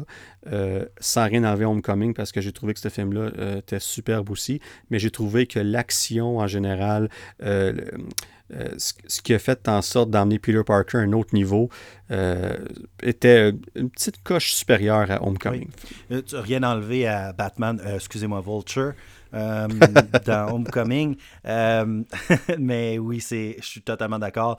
Euh, on a vu un, côté beaucoup plus personnel de Peter Parker, puis avec justement les émotions, puis, puis la, la, disparition de Tony Stark, je pense que ça c'était fantastique. Non, absolument. Fait que, euh, il mérite sa place dans notre top 10, euh, certainement. Et au huitième rang, on a notre premier film euh, qui était un petit peu différent sur nos listes, mais ça reste un film, il était plus bas sur la mienne, mais encore là, ça démontre à quel point que j'aime pratiquement tous les films sur cette liste-là parce que j'ai adoré ce film-là. On parle de Doctor Strange. Puis toi, tu l'avais quand même assez haut sur ta liste. ce qui a fait en sorte qu'il a fait notre top 10. Parce que moi, je pense que je l'avais 12 ou 13e. puis donc, ta position plus haute le fait monter euh, au huitième rang de notre liste. Mais moi, je trouve que Doctor Strange mérite d'être dans notre top 10 euh, sans aucun doute. Euh, c'est un film euh, qui, faisait tellement différent pour les films de Marvel quand c'est sorti. Un personnage qui était plus ou moins connu du public général, si on veut, mais qui a gagné être connu. Aujourd'hui, tout le monde connaît Doctor Strange et euh, la, suite est un des films plus attendus de 2022. donc, c'est un succès sur moi, sur toute la ligne. J'ai adoré ce film-là, mais je vais te laisser parler vu qu'il était plus haut sur ton classement. Oui, pour moi, il est quatrième. Vraiment, ça a été j'adore.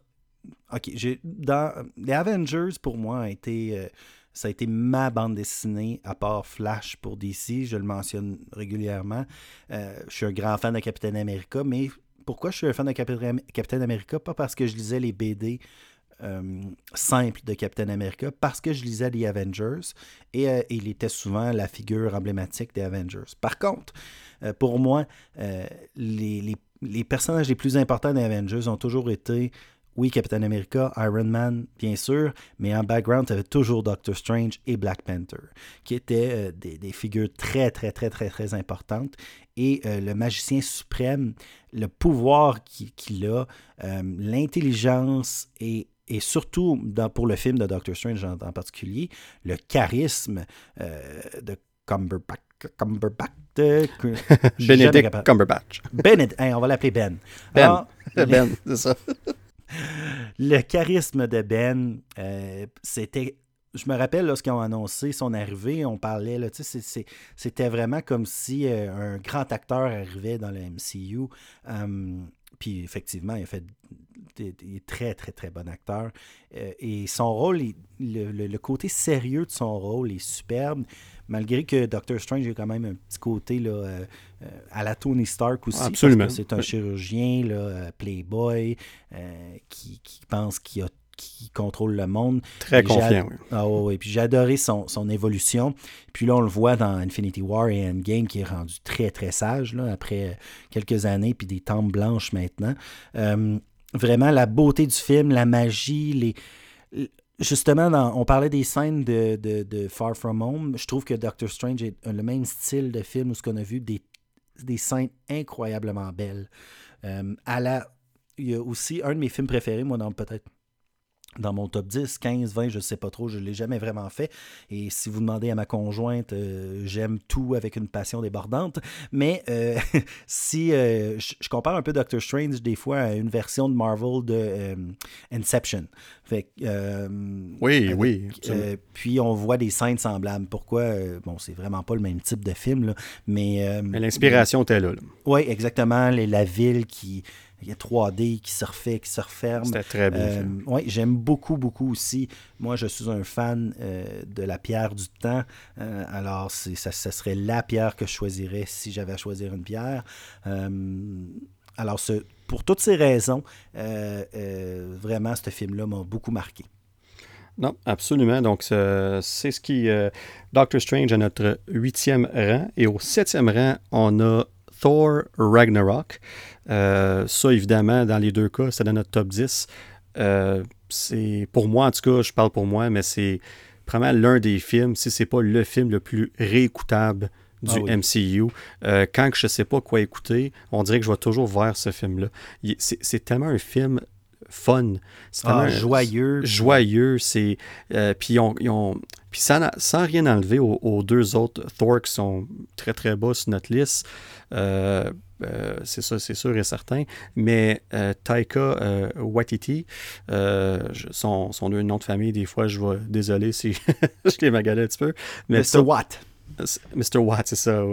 Taika, on va l'appeler Taika, pour le bien du podcast. il a tellement fait un bon travail de, ah, de ressourcer Thor, de, de le de. Ben, c'est pas compliqué, là. C'est ce qui a donné le goût à Chris Hemsworth de rester dans l'univers de Marvel. Parce que lui, là, il a, demandé un changement de, direction, dans le fond, de son personnage, parce qu'il commençait. Parce que même dans les deux premiers films d'Avengers, il était présent, mais il n'était pas le focus principal euh, du film. Fait qu'à un moment donné, c'est quoi ton but d'être là, tu sais? Puis Thor Ragnarok l'a remis sur la map et de très belle façon. Puis je sais que je sais que les gens ont certaines critiques par rapport euh, à différents aspects du film.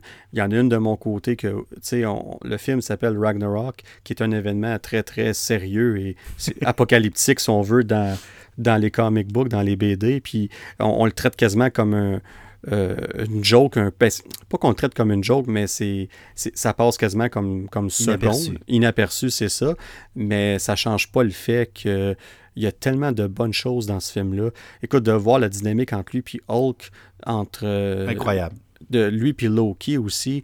Euh, puis Ella, euh, moi j'ai adoré son rôle, Kate Blanchett, dans le rôle de Ella, comme, comme vilain de ben, vilaine, la, mm-hmm. méchante, la grande méchante du film, a fait un travail, un très très bon travail. Puis les couleurs, on parle des couleurs, je sais qu'on se ah. répète tout le temps, mais c'est la palette de couleurs de ce film-là est superbe. Puis que dire de Jeff Goldblum dans le rôle du Grandmaster, Grandmaster, c'est ça. C'est sublime. Écoute, c'est du bonbon. Fait que moi, ce film-là, juste pour ça, je mets les défauts de côté et j'écoute ce film-là et je le sourire fendu aux lèvres tout le long. Donc pour moi, ça fait mon top 10. Ah, moi aussi, euh, sixième position dans le mien. Fait qu'on devait être euh, très proche.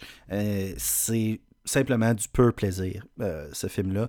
J'adore j'adore la nouvelle direction de Thor parce que c'est pas Thor et, bon, peut-être mon numéro 2 dans Marvel lui, je lisais ses bandes dessinées seul. J'ai toujours lu, j'adore, j'adore la mythologie euh, nordique. Euh, et euh, ce personnage-là, dans les premiers films, bien que j'ai beaucoup aimé, il y a pas grand. Je pense qu'il y a juste Incredible Hulk que je j'ai vraiment pas aimé. Mais sinon, tous les autres films étaient bons. Mais les deux premiers films de Thor, très sérieux, très sombres, justement, un peu. je pense qu'il n'y avait pas encore trouvé la direction qu'il voulait qui voulait que Thor prenne ou Exactement. plutôt. Euh, et là, Thor Ragnarok, euh, c'était fantastique. J'ai vraiment, mais vraiment hâte à Love and Thunder. Euh, ah oui. Ça va être. encore une fois, numéro 3, déjanté. et là, juste pour faire encore une parenthèse, je suis certain, tu sais, Danick, des fois, on écoute des choses, on entend un mot, puis là, on l'entend tout le temps après on dirait qu'on le remarque partout. là, je suis certain qu'il y a des gens à la maison ou quoi que ce soit qui vont entendre le mot déjanté partout euh, dans les prochains jours. Alors, euh, bienvenue et euh, bon Scrabble. Alors, Love and Thunder va être fantastique selon moi. je, m'attends vraiment à beaucoup de choses. Puis Ragnarok, comme tu dis, oui, ah oui, peut-être. Là, Ragnarok a vraiment été underplayed, on dirait en anglais. mais tout le reste est, superbe. Euh, c'est vraiment. L'humour est parfait. Euh, moi, j'ai juste l'image de Thor qui arrive dans l'arène, dans euh, qui voit Hulk, puis qui lève les bras au ciel, puis qui dit Hey, Bruce! Ou Hulk, en tout cas, j'ai un petit blanc, là. Puis là, il est comme I know this guy! c'est superbe. He's a friend from work. puis la petite bataille de qui est le plus fort ou quand il arrive dans le vaisseau. Puis euh, The Strongest Avenger, euh, me, Thor. ouais, strongest, ouais, c'est ça. Non, c'est tellement. Le, le, le, back and forth, comme on dit en anglais, entre les deux, est tellement. C'est tellement bien fait. Bref, euh, superbe film. Mais là, je vais te laisser l'honneur pour la position numéro 6. Alors, position numéro 6. J'aurais dû sortir une chanson. This feeling, nothing on my mind. Yeah. En tout cas, ça c'est euh, Hookah Chaka, Hookah Chaka, Hookah Hookah. C'est Guardian of the Galaxy, volume 1. Euh, non, euh, non, ce n'est pas ça. Ben, cinquième.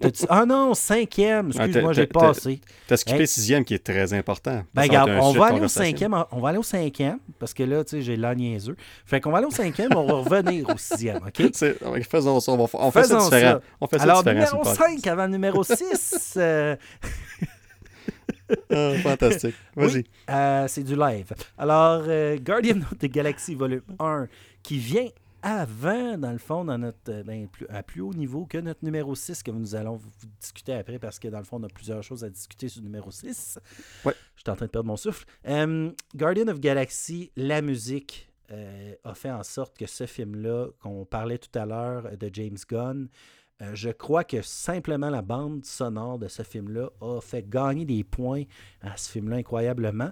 Mais pas juste la bande sonore, c'est comment elle a été impliqué, pas impliqué, euh, intégré dans le, dans le film, euh, justement, Ukacha, Ukachaka, Ukachaka, qui j'ai un blanc sur euh, c'est le nom de la chanson. Mais j'ai écouté cet album-là, je pense, là, des une centaine de fois minimum. c'est ah fantastique lorsque Star-Lord danse et de voir aussi Chris Pratt dans un rôle comme ça, c'était quand même surprenant sur le coup. on, l'a vu dans beaucoup de, de comédies avant, mais Là, c'était comme une comédie un peu plus sérieuse. Euh, il y a eu, après ça, il est devenu, euh, avec Jurassic Park et tout, bon, un petit peu plus, encore plus euh, populaire. Mais Star-Lord était une révélation. Groot était une révélation. Et un de mes préférés, qui encore ma sœur a travaillé beaucoup dessus, Rocket Raccoon était une révélation. Drax, ah, Batista en Drax, c'était super. Et et je suis comme je suis triste de savoir que c'est son dernier film euh, qui va faire le volume 3. Euh, Gamora, euh, Gamora qui était peut-être le côté sérieux du film avec ah, j'ai un blanc en bleu Zoé Saldana. Oui, mais, mais en bleu, le, sa sœur qui Ah, tu parles de Nebula. Nebula, bien, c'est bien ça. Karen Gillian. Exact. Puis tout le lien que ça commençait à faire aussi avec euh, Thanos. Hein. Euh, alors, on voyait des liens là, de plus en plus. Euh, c'était vraiment, vraiment fantastique. Euh, le 2 est beaucoup plus bas dans notre liste. J'ai beaucoup aimé le 2 quand même, mais pas, pas, pas à la hauteur, je crois, du premier. Non.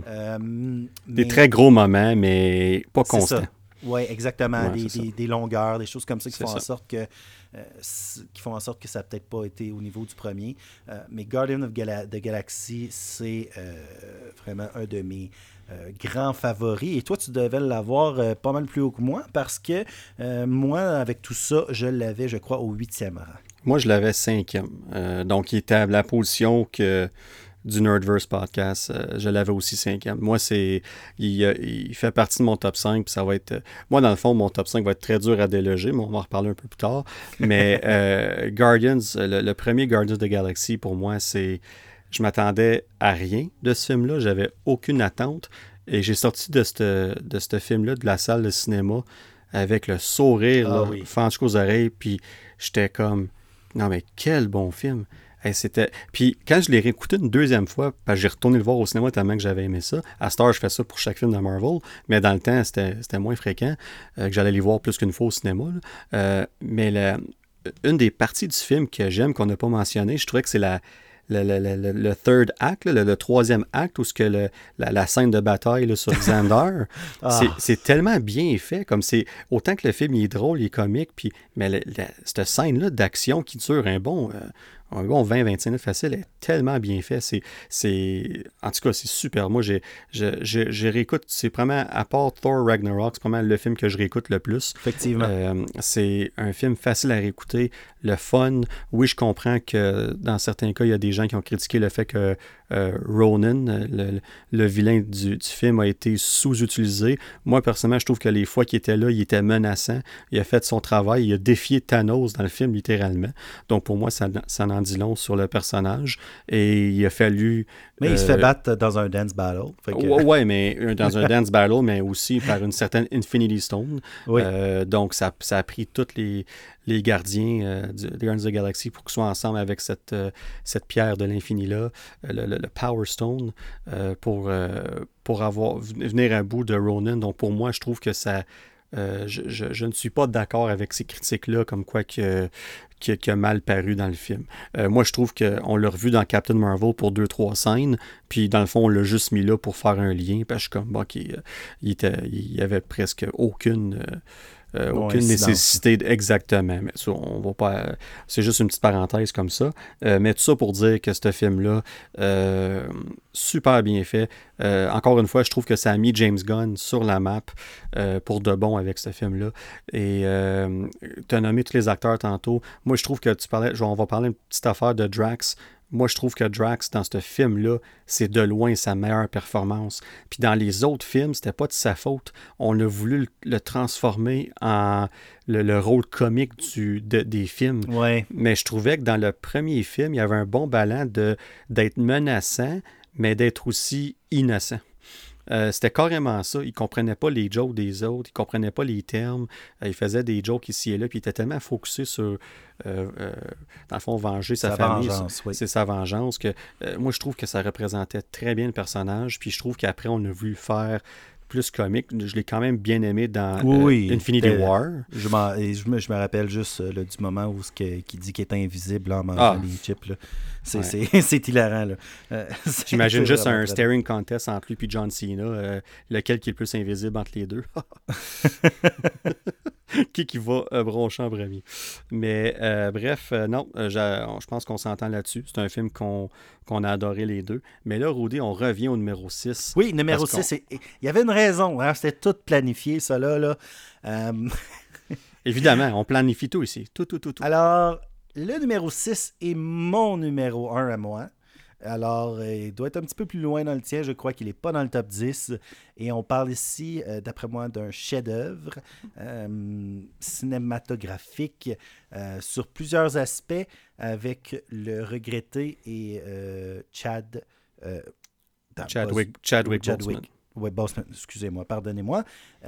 Vraiment, Black Panther, qui pour moi, puis je- si tu me permets, je vais y aller euh, avec mon explication du numéro 1 dans mon cas, mais ici, Absolument. on parle du numéro 6 sur notre liste commune.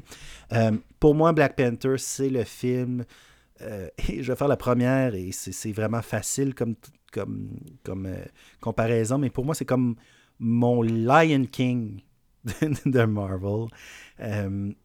Je me rappellerai toujours la première fois que j'ai vu Le Roi Lion, j'ai pleuré en partant. Je suis quelqu'un de très sensible.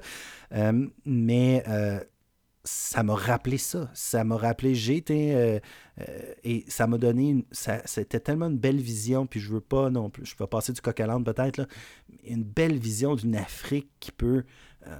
qui peut subvenir à ses besoins, qui peut être grande, qui peut être meilleure que tout le monde.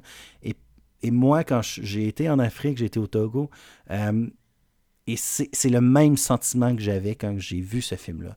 Euh, puis autant que il n'y avait pas des gratte-ciels, n'y du vibranium partout là, quand je suis allé au Togo. Mais cette bonhomie-là, cette culture-là, cette bonne humeur-là, moi je retiens juste du positif euh, de l'Afrique quand je suis allé. Et je retournerai demain matin. Et quand j'ai écouté ce film-là, c'est peut-être pour ça que ça me parle plus euh, que, que d'autres, je ne sais pas mais les paysages, la cinématographie, la, photographie dans ce film-là, on parle de couleurs depuis tantôt, euh, pour moi, ça m'a beaucoup touché. Mais justement aussi, en plus d'avoir un peu d'humour, euh, il y avait beaucoup d'émotions, beaucoup de thèmes difficiles euh, qui étaient abordés selon moi. Et puis c'était selon moi, et puis regardez, certaines personnes pourraient dire que je n'ai pas le droit de parler de ça, mais pour moi, c'était un statement avant même que Black Lives, Black Lives Matter existe, pour moi, c'était courageux de faire un film de la sorte avec, euh, avec des acteurs incroyables, euh, une histoire fantastique, et, c'est loin d'être le... Et j'ai rien contre Barbershop, là, mais d'être le Barbershop des, des Marvel. On, on, aurait pu en faire un film là, de seconde main, mais ça a été reçu avec, euh, avec brio par les Oscars, par les... C'était, c'était super. Pour moi, vraiment, c'est un chef-d'œuvre. Euh, et ça me donne juste, quand je le réécoute, ça me donne juste le goût de retourner en Afrique. Justement, je pense pas que je vais trouver le Wakanda. Mais, euh, et justement, le Wakanda a une place tellement importante dans l'univers de Marvel qu'il fallait qu'on voit Black Panther éventuellement. j'ai vraiment hâte à Black Panther 2. je crois par contre qu'il n'y aura pas le même effet de surprise peut-être que Black Panther 1 a, créé. Par contre, tout le monde attend Black Panther 2 pour voir qu'est-ce qui va se passer, étant donné que Chadwick euh, est décédé maintenant. Euh, et puis, euh, je, crois que Chadwick a vraiment, autant que que, Robert Downey Jr. Euh, pour nous est Tony Stark, il va toujours rester Tony Stark. Et eh bien maintenant, euh, Chadwick va rester euh, Black, Panther pour, pour toujours et Wakanda Forever. J'adore Black Panther. C'est pas nécessairement mon super-héros préféré. Sauf que l'addition de plein de petites choses font en sorte que pour moi, c'est encore meilleur qu'Avenger Endgame et encore meilleur qu'Avenger Infinity War juste dans, sa place dans l'histoire, que ce soit l'histoire euh, fictive ou l'histoire réelle d'aujourd'hui, le contexte social, euh, etc. Il, y a comme beaucoup, beaucoup de, il y a beaucoup de facteurs, je pourrais en parler, je pense, pendant très, très, très longtemps, mais il, y a beaucoup de facteurs autres que euh, que les, facteurs qu'on a parlé jusqu'à maintenant qui font en sorte que pour moi, c'est un film numéro un. Parce que dans le fond, je, vais te laisser parler, là, Danny, que ça sera pas bien long.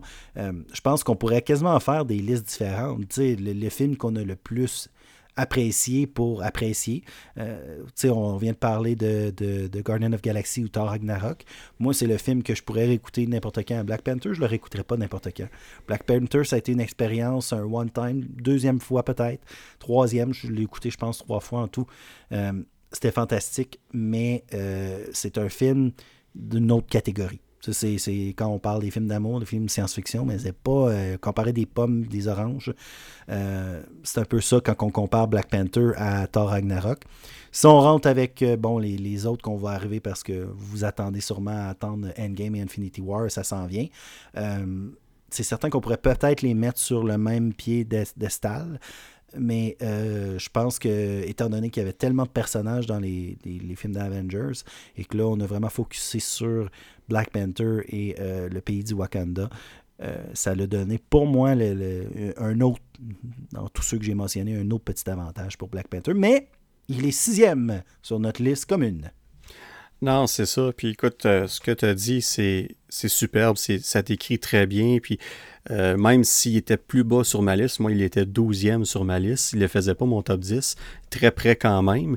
Euh, mais je, je suis d'accord avec tous les points de ce que que, tu as emporté, évidemment. C'est sûr que moi, je ne suis pas allé en Afrique, donc je n'ai pas euh, ce sentiment-là, évidemment. Ben, je ne veux pas te mettre sur le spot. Là. Je ne suis pas en train de dire que Danick, là, il n'aime pas ça, ça fait non, non, ou quoi que ça. pas du tout, pas du tout. Non, c'est important. recevoir des emails de haine. Non, non, non, non. Écoute, j'ai adoré Black Panther. Puis justement, ça démontre à quel point que euh, être 12e sur ma liste ou être 18e sur ma liste ah, ne veut pas dire que c'est des films de qualité parce que tu l'as bien dit, on pourrait classer les films par différentes raisons d'être, on pourrait faire différentes listes avec Moi, quand je fais mes, cette liste-là, c'est vraiment un overall de tout. Je prends différents critères puis je fais un overall de tout ça. Ben, je calcule pas ça sur une feuille, c'est fait vraiment vite fait dans ma tête, là, évidemment. Là. Euh, prends pas trop de temps à faire ça. Mais dans le cas de Black Panther, euh, le film en tant que tel, superbe vraiment bien réalisé. Le, jeu des acteurs, des actrices, fantastique. Le monde qu'ils ont créé avec Wakanda, c'est.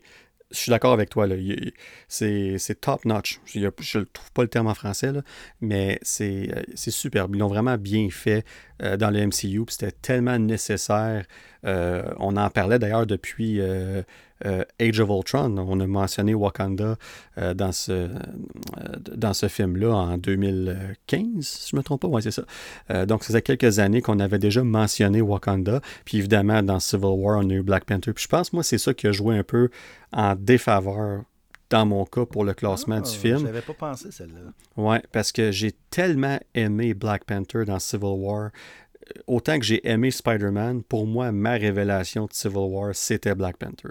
J'ai, euh, j'étais euh, ébloui par sa performance, par son style de combat, son, le costume, puis tout ce qui venait avec. Parce que même dans le film Civil War, même s'il y a tellement de personnages, on va en reparler tantôt, parce que je pense que vous doutez bien qu'il va être dans notre top 4 qui s'en vient, euh, rendu là.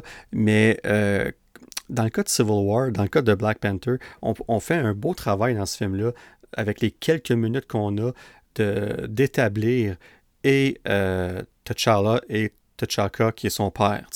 Euh, même si on les voit quelques minutes, quand son père euh, meurt dans le film, ben, c'est venu me chercher. Ça a eu un impact. Il faut que ça soit fort là, pour qu'en quelques minutes. Là, Exactement. Fait que moi, ça, a fait tellement mes attentes quand j'ai. Là, après ça, le film de Black Panther est arrivé.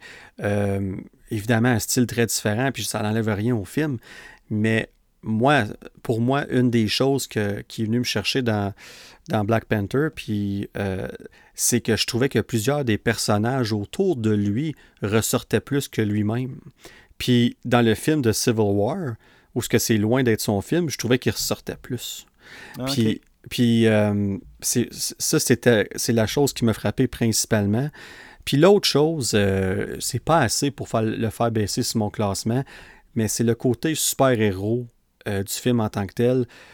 comme je vais prendre exemple la scène finale, qu'on peut voir qu'il y a eu un rush au niveau de la finition des effets visuels. Ça a été confirmé d'ailleurs après la sortie du film qu'il il manquait un peu de temps pour. Euh, ils, ont, dû finir ça un peu rapidement. Puis on le voit dans la scène finale où ce que les effets visuels sont, laissent un petit peu à désirer. Puis je trouve que ça vient un peu mettre un. petite, euh, tâche, si on veut, sur le, combat final. Puis la raison pourquoi je dis ça, c'est que le premier combat entre euh, T'Challa et Killmonger, pour savoir qui, qui va être roi, là, sur le bord de la chute, le, mm-hmm. le, challenge. Euh, c'est ma scène préférée du film. C'est tellement bien fait, c'est tellement bon. Puis ils ont tellement mis la barre haute que c'était impossible de recréer ça dans la, dans la scène finale, si on veut. Moi, j'aurais préféré revoir quasiment un rematch de ce côté-là avec des costumes, sure, parce que ça reste un film de super-héros, mais de, de, garder ça un peu plus simple. Fait que je pense que l'attente était tellement élevée pour une finale que euh, finalement euh, me laisser un peu sur mon appétit. Mais tout ça pour dire, par exemple, qu'une fois que le combat final est terminé, Euh, mon autre scène préférée du film, c'est quand que les deux, juste avant que Killmonger meure, puis qu'ils vont voir le, coucher du soleil, parce que Killmonger disait que son père, il parlait toujours des couchers de soleil à Wakanda, puis euh, T'Challa l'emmène voir ça avant son décès, lui, lui offre même de sauver la vie. Il dit on peut te garder vivant. Puis lui décide de, Non, il dit Moi, je, je, je, vais, je vais vivre et mourir avec mes convictions. Euh, c'était très puissant comme scène. sais. Fait que c'est. Les moments forts de ce film-là, je suis d'accord avec toi, pourraient propulser ce film-là dans mon top 3. Euh, c'est juste que sur un film en général, puis si je prends le côté euh, réécoutable, le rewatchability, de, de, réécouter le film, tu, l'as dit toi-même tantôt, c'est pas le film le plus réécoutable, si on veut, de, la gang. Mais le fait qu'il est douzième, euh, sachant sur ma liste, enlève absolument rien à la qualité énorme de ce film-là. Et comme tout comme toi, j'ai extrêmement hâte à la suite de Black Panther. Puis je pense qu'ils vont faire de quoi de formidable malgré les circonstances. Et j'ai très hâte de voir ça. Fait que, euh, bref, ça conclut pour Black Panther. On va en reparler en masse dans les prochains épisodes avec les nouvelles qui vont sortir ici et là pour le film, pour la Wakanda Forever, qui est le titre du, deuxième film. Ce qu'on va faire pour euh, question de temps un peu, on va regrouper nos positions 3 puis 4 parce que c'est la même franchise. Donc, euh, à la quatrième position, on a Captain America Winter Soldier. Et évidemment, la troisième position, on a Captain America Civil War. Écoute, euh, ces films-là, pour moi, euh, font partie de mon top 4, les deux. Je pense qu'ils sont inversés sur mon classement. Mais j'échange tout le temps. Je sais pas quel que j'aime le plus ah, que l'autre. Hein. C'est tellement difficile. Euh, c'est deux films totalement différents. Oui, absolument. Totalement deux films différents. Winter Soldier, on a été tellement surpris, je pense, tout le monde, les critiques aussi, de du côté, là, justement, suspense, là, euh, un peu ce qu'on a vu dans la série Winter, euh, Winter Soldier, euh, Falcon et Winter Soldier, un peu le côté là, recherche du méchant, sans nécessairement aller dans toutes les grandes, grandes épopées là, de super-héros dans le ciel, comme les Avengers, puis les, extraterrestres et tout. Là c'était vraiment là, le, le, le, côté, là, justement, Mission Impossible, James Bond, un peu en tout cas, il y a tous les films d'espionnage et tout. J'ai vraiment beaucoup, beaucoup aimé ça. C'était euh, le tie-in aussi avec, euh, comme on parlait euh, le dernier, dernier podcast, avec les Agents, of, Shield. E ça, c'était super parce que c'était en même temps. Fait, on voyait beaucoup de liens. Civil War, encore là, fantastique comme film. mais là, c'est un, un, film triste quand même, Civil War. Ah oui, c'est lourd. c'est lourd. c'est très lourd. C'est une grosse chicane entre deux personnages qu'on aime énormément, euh, qui, qui emportent plein d'autres personnages euh, qu'on aime tout autant. Et que tu t'es déchiré tout, tout, le temps entre euh, pour qui tu prends. moi, j'étais plus, j'étais plus Team Captain America. Ouais, moi aussi. Et je pense que la majorité des gens à qui j'ai parlé, c'était ça aussi. Mais on s'entend, là. C'est les arguments étaient bons des deux côtés. Absolument. Euh, puis, euh, c'était vraiment difficile de, les voir se, déchirer ensemble. Comme tu dis, des fois, j'aime mieux Winter Soldier peut-être à cause de ça, peut-être plus léger, plus d'espoir. Captain America, euh, Civil War, ça finit mal dans un sens, tu sais avec euh, les, nos, héros, certains de nos héros emprisonnés et tout. Là. Euh, mais euh, l'émotion au niveau de Civil War est incroyable. sauf que peut-être le seul point négatif que je pourrais dire, c'est la, grandeur de la, colère de Tony Stark envers Steve Rogers. Puis c'est pas vraiment la faute à Steve Rogers du tout. Là. C'est Bucky, puis Bucky, il est hypnotisé. Fait que mais c'est. Euh, je, je comprends, je peux comprendre, mais c'est juste là. C'est juste ce petit aspect-là. Puis peut-être que c'est parce que je réagirais pas comme ça nécessairement. Encore là, je sais pas. Ça n'est pas arrivé. Je ne suis pas un super soldier ni un, un, androïde euh, dont le père a été tué. Euh, fait que, mais c'est juste ça. Euh, mais sinon, Civil War, c'était incroyable. la, les la scène de combat à la fin, là, entre les, ben, à la fin. Non, il y en a deux dans le fond. la scène de combat entre tous les, héros et la scène de combat avec Bucky, Captain America et Iron Man. c'est fantastique. Et euh, ouais, non, c'est pour moi Civil War est quand même un petit peu au-dessus de Winter Soldier. Pour moi, euh, Civil War était cinquième et euh, Winter Soldier était septième. Non, c'est ça. Puis, dans le cas de Civil War, ce que j'ai aimé, c'est que malgré la fin qui était, je suis d'accord, c'était, c'était pas facile à digérer. on voyait à la fin du combat, au final, que c'était, leur amitié était était déchiré. pour l'instant, c'était terminé. même que quand que, euh, Steve Rogers laisse tomber le, bouclier euh, parce que Tony lui dit euh, tu, ne mérites pas ce bouclier-là, c'est mon père qui t'a fait ça. Puis il fait juste, il le regarde même pas, puis il laisse tomber en voulant dire c'est, pas le bouclier qui me représente. Puis il laisse tomber, puis tu prends là le bouclier. Mais, mais ce que j'ai aimé du film, c'est que malgré toute cette lourdeur-là, ils ont réussi à trouver une façon dans les dernières minutes de le finir sur un petit espoir. Tu sais, quand on voit le, le, euh, un des meilleurs caméos, je pense, de, de, de Stanley, Mr. Mr. Stank? puis c'est yeah, Mr. Stark là, puis euh, c'est un colis de, de, Steve Rogers avec un cellulaire puis une note euh, qui expliquait dans le fond qu'est-ce qui s'était passé, comment il se sentait, puis que s'il avait besoin de lui, qui était pour être là, juste de prendre le téléphone, tu puis là on voit Steve Rogers qui va libérer euh, les prisonniers là, ça, dans, la prison, là, dans le fond ceux qui, qui avaient été arrêtés à la suite de la bataille de, la, super bataille de l'aéroport. Euh, fait que ça avait bien fini au moins. On, on est sorti du cinéma, puis il y avait un petit peu une lueur d'espoir pour ce qui s'en venait. Euh, mais quand même, je suis d'accord avec toi, définitivement les, euh, un peu plus lourd que Winter Soldier. Winter Soldier, pourquoi que je débante les deux tout le temps, c'est que les scènes d'action de Winter Soldier sont... Ah, c'est peut-être dans les meilleurs. Absolument. Puis le, côté personnel entre, Steve puis Bucky, quand quand il voit que c'est Bucky, le Winter Soldier, puis qui il dit, il, le regarde, puis il dit Bucky, puis là, Bucky le reconnaît même pas. Puis de, voir le look dans les yeux de Steve Rogers, c'était déchirant, c'était tellement bien fait. Moi, j'ai euh, adoré ce film-là. Euh, des fois, il est quasiment mon numéro 1 sur mon classement, tellement que, que, que, j'ai aimé ce film-là. Ah, c'était fantastique. Ouais, ben je pense que je pense qu'on s'entend dans le fond, dans, justement, dans ces derniers films-là, que à part Black Panther, qui est un peu plus loin pour toi, on a quand même un, classement qui est quand même semblable. Très similaire. Euh, si on enlève Black Panther, nos deux numéros 1 et 2, euh, on est quand même, moi c'est 2 et 3, toi c'est 1 et 2.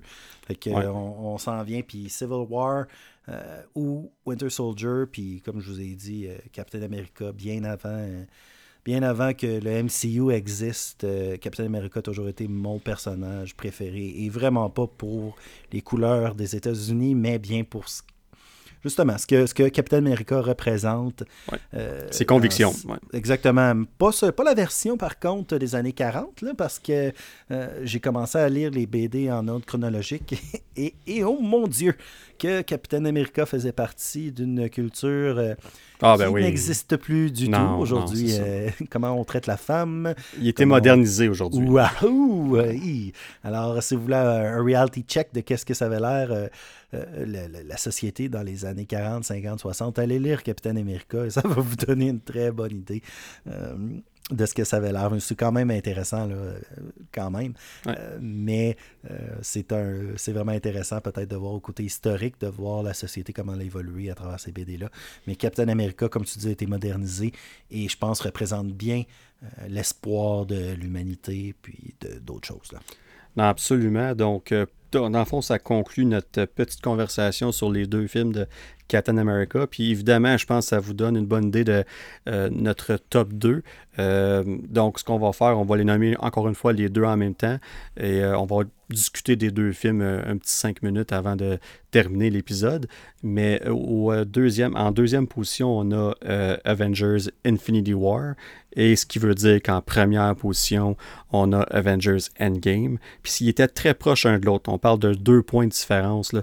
Comme Endgame, on parle de 40 45 points sur une postée de 46, 23 points chaque. Donc, c'était quasiment unanime. Puis pour Infinity War, 43 points sur une postée de 46. Donc, c'était, c'était définitivement notre, notre top 2. Mais moi, j'ai mis ensemble ces films-là parce ah que j'ai une préférence pour Endgame, pour le euh, le, hype qui venait après l'année qui a suivi Infinity War et euh, les moments marquants du film de Endgame tellement qui m'ont frappé fort. Ça reste mon expérience cinématographique la plus euh, spectaculaire à ce jour, la, la, plus mémorable à ce jour, je devrais dire. Mais tout ça n'est pas possible sans le succès de Infinity War non plus. Puis il ne faut pas enlever ça, ce détail-là très important. Totalement d'accord avec toi. Puis pour moi aussi, là, moi j'ai mis Black Panther numéro 1 euh, pour toutes sortes de raisons, mais au point de vue cinéma, euh, c'est une des plus grandes expériences, comme tu dis. Euh, les deux, Infinity War, Endgame et Endgame, entre autres, surtout. la seule raison pour moi, selon moi, qu'Infinity War a deux points dans notre de moins euh, dans notre liste commune et même dans le mien, c'est justement la lourdeur. On parlait de, de, Civil War. Euh, pour moi, c'est l'inverse. Civil War premier euh, et avant Winter Soldier, même s'il aurait pu être inverse. Et pour moi, Infinity War et Endgame, c'est des films qui s'équivalent complètement. Absolument. Mis à part justement que lorsque tu sors du film, je me rappelle très bien quand on est sortis ensemble du film Infinity War, je pense qu'on parlait pas. Le silence. Le silence, pas juste de nous autres, de ah tout le monde. il, y en a même, il y en a même un qui, je ne vais pas dire ces mots en ondes, mais dans la salle de cinéma qui a, qui a dit quelques mots euh, pas très catholiques, on va dire ça comme ça, en voulant dire Tu me niaises-tu? C'était carrément l'expression de la, quand le film a fini, en voulant dire Ben voyons, ça finit comme ça. Mais ah pourtant, c'est c'est une, bonne fin pour ah, le film qu'on nous a donné. C'est excellent. Comme le monde il disait c'est un cliffhanger. Pas du tout. Parce que le, le, personnage principal de ce film-là, c'est Thanos. On suit son aventure, puis il a gagné. Puis ça finit qu'il se repose comme qu'il avait promis. Fait que le film a un, ah, début. Dans le fond, dans le fond des fois, c'est pour ça que j'ai le goût de le mettre premier, honnêtement, parce que c'est tellement rare qu'on voit un méchant gagner, si on veut. Parce qu'il a gagné à ce moment-là. On pourrait dire que le karma, euh, le karma, excusez-moi le terme encore, pip, pip, le karma, pip, pip, puis euh, revient. Euh, fait que c'est sûr, mais il a gagné. Il a gagné. Il a eu ce qu'il ce qu'il voulait. Puis il y a eu un impact incroyable. C'est, c'est comme si on parlerait maintenant d'aujourd'hui d'Hitler en disant que ah, Hitler, on l'a battu, mais il y, a, un bon bout de temps, il a gagné. Là, puis il en a fait des horreurs. Des horreurs là. Euh, il, les a fait, ces horreurs. Puis c'est un peu, si on prend Thanos, c'est un peu la même chose. Il, éradique euh, la moitié de tout ce qui est vivant dans l'univers. Euh, et c'est ça, c'était, c'était triste, c'était lourd. Tellement bien fait. Ah, la, scène, le, manque de musique, le silence, puis le, petit son d'écho quand que les, les personnes y partaient en, poussière. Ah, c'était comme un petit son de, de, vent à chaque fois. C'était ah, lourd sans avoir de musique. je, suis sûr que tu vas être d'accord avec moi. C'est un film comme ça qui me fait euh, avoir un peu d'amertume envers des organisations comme les Oscars ou les bien grands penseurs qui doivent écouter notre podcast ou ne l'écoutent même pas sûrement, puis se dire que de la grande cinématographie, c'est euh, euh, Xavier Dolan, puis euh, que c'est des films d'auteur et tout. J'ai rien contre les films d'auteur et Xavier Dolan qui, est fantastique. Là. Mais je pense que lorsqu'on a un, film, dans tout, tout style confondu, c'est une histoire qu'on raconte c'est qu'on la raconte avec des effets spéciaux ou avec des pouvoirs qui sont irréalistes ou avec la réalité d'aujourd'hui. Je crois qu'un film comme Infinity War ou Endgame ou les deux ensemble, peu importe, aurait mérité plus de, reconnaissance en frais de, de, film ou de peut-être de, je dirais en anglais, achievement. Euh, moi, je crois qu'un gars comme Robert Downey Jr. mériterait un jour d'être reconnu pour son rôle d'Iron Man, puisqu'il a contribué euh, au cinéma. Euh, oui, on peut voir, on peut voir les films de super-héros, puis j'entends encore ce commentaire-là souvent, puis ça me choque d'entendre les gens qui disent Ah, les films de super-héros, on est-tu tanné? regardez, si vous êtes tanné, regardez-les pas. OK? Ah, Laissez-nous avoir notre plaisir. Moi, je me plains pas de, des films d'amour qui sortent à toutes les années puis qui. Les petites comédies romantiques ou euh, je sais pas, moi, les, les films euh, les films sur le racisme, justement, ou les films sur euh, je sais pas, les films de, de, de, historiques. regardez, on a tous nos désirs, nos, nos choses qui nous font vibrer dans la vie. Moi, personnellement, j'ai plusieurs choses qui me font vibrer dans la vie. J'adore tout, j'adore. Il n'y a pas grand-chose que j'aime pas dans la vie. Les films de super-héros, c'est le fun, ça me fait rêver. Comme que, comme que ma femme qui lit des, romans d'amour euh, ou des romans historiques, euh, euh, ça la fait rêver, elle aussi. Alors, juste une, une grande parenthèse, peut-être qu'on pourra en parler de ça un jour euh, dans un autre épisode et aller plus en détail, mais je crois que des films comme Avenger, Endgame et Infinity War auraient mérité beaucoup plus de reconnaissance, malgré qu'ils ont fait de l'argent, c'est correct, ils ont fait énormément d'argent. Euh, mais moi, c'est plus que l'argent à ce niveau-là. J'aimerais ça que les gens arrêtent d'avoir honte d'aimer ce genre de film-là. Un peu comme les jeux vidéo aujourd'hui sont rendus quand même acceptés et normaux, par, normal plutôt, dans, dans, dans, notre vie. Moi, je me rappelle que lorsque j'étais, on, a appelé notre... Euh, euh, ben, tu as nommé notre podcast, tu as brisé une bouteille de vin sur notre bateau Nerdverse. Euh, le mot nerd était très, très, très mal vu il y a quelques années. Absolument. Puis maintenant. Mais là, on s'assume. Ah, on s'assume, puis regardez, c'est rendu correct. Par contre, il y a encore, un peu comme n'importe quel sujet dans la vie, du jugement. Puis je crois qu'Avenger Endgame et Avenger Infinity War euh, est un film, est un chef-d'œuvre. Justement, un peu comme on dit, euh, c'est un film qui mérite. J'aimais un film parce que c'est deux parties mérite beaucoup, beaucoup plus euh, de, reconnaissance qu'il a eu. Puis pour moi, exemple, tu prends Avenger Endgame et Avenger Infinity War, tu mets ça à côté de Lord of the Ring, la première trilogie, euh, qui a gagné des prix, puis il y a eu tellement de reconnaissance pour Lord of the Ring. Quelle est la différence entre des elfes et des démons maléfiques et une bague, etc. Puis j'ai rien enlevé à Tolkien. Et des histoires comme Avenger Endgame, selon moi, c'est le même genre. Pour avoir arrivé à un, feu d'artifice comme Avenger, Infinity War Endgame, d'avoir fait des, liens incroyables à travers 23 films qui continuent encore avec des séries aujourd'hui, puis de conserver une certaine balance dans cette histoire-là, avec des liens qui se créent et, faire quelque chose de constant quand même. On s'entend qu'ils ont été excellents pour garder une histoire qui se tient. Euh, ça prend du génie à quelque part et de l'effort et d'une vision incroyable de, centaines, des milliers ah, de des milliers de personnes. qui ont travaillé ces films-là. Et je vous le dis, moi, je regarde ma sœur qui travaille sur plusieurs films de, de, Marvel. Elle passe des heures de fou à travailler sur ces films-là. Et ces acteurs-là, dans ce domaine-là, je crois qu'ils méritent autant d'admiration que euh, quelqu'un qui va faire un film avec un budget de simplement 10 millions, mettons, ou 5 millions, ou des petits films. Et encore là, les histoires vont être fantastiques de ces films-là, 5 à 10 millions des films d'auteur. Ah oui. Mais on juge parce que justement, on aime juger les grandes compagnies, on aime juger les, euh, ce qui est populaire, euh, et etc., etc., etc. Alors, c'était ma grande parenthèse. Excuse-moi, que ça, ça a viré, mais pour moi, Avenger Endgame Infinity War, c'est vraiment, vraiment quelque chose d'incroyable. Non, c'est une, bonne parenthèse aussi.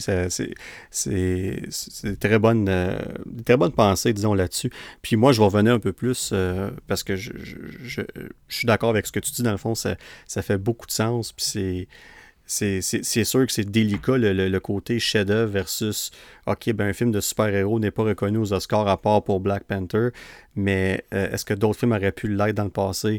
Euh, Possiblement. Puis est-ce qu'ils vont l'être dans le futur aussi? On verra, tu sais. Mais je pense qu'il y a un travail à faire là-dessus pour les reconnaître à un niveau plus égal. C'est pas par rapport à l'argent qu'ils font, comme tu dis, c'est vraiment par rapport à la qualité du film. Parce que tu l'as bien dit, là, pour faire ce qu'ils ont fait avec ces deux films-là, -là, c'est remarquable. C'est ces films-là, pour qu'ils se tiennent comme ça, puis qu'ils aient cherché la passion des gens comme ça, euh, les, gens vont en parler dans 20 ans de ces films-là. on le sait, ça. Ça va rester dans la mémoire des gens. Moi, là, quand j'étais au cinéma, puis que j'ai vu Captain America ramasser Mjolnir à terre, le marteau de Thor, puis qu'on savait que ça s'en est depuis Age of Ultron. On a juste vu le marteau levé. Tu étais assis à côté de moi, Rudy. Là. Tu m'as vu là, comme lever sur mon siège. Là. Puis, Ah, quand il, c'est- puis quand il l'a quand il l'a pris, puis que c'est revenu à lui, euh, on- le, le monde dans la salle ont capoté. Puis plus loin que ça, la, la fameuse scène où ce que tout le monde revient euh, pour aider euh, Captain America qui est seul devant Thanos et son armée.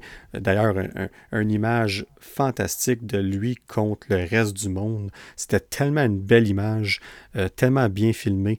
Puis là, après ça, tu vois, t'entends Sam qui dit On your left. là. Puis là, tous les, les, les portals de, de Doctor Strange commencent à ouvrir, puis on voit les gens arriver. Puis là, on a le- notre fameux moment, là, le, le regroupement, puis notre fameux moment qu'on attendait depuis des années de Captain America qui dit Avengers, puis il, dit tout bas, Assemble. Puis là, c'est Thor à côté qui se fait un gros cri de guerre, là, puis, puis il part, là, c'est lui qui. Euh, c'est Steve Rogers qui, fait, qui le dit, mais c'est, Thor qui rallie avec son cri. Là, ça reste un moment un peu que les gens n'ont pas nécessairement euh, pris en, considération dans, dans, dans le gros moment du film. Mais ces deux moments-là, pour moi, entre autres, il y a plein d'autres moments dans ces films-là, là, mais ça va rester dans ma mémoire à tout jamais.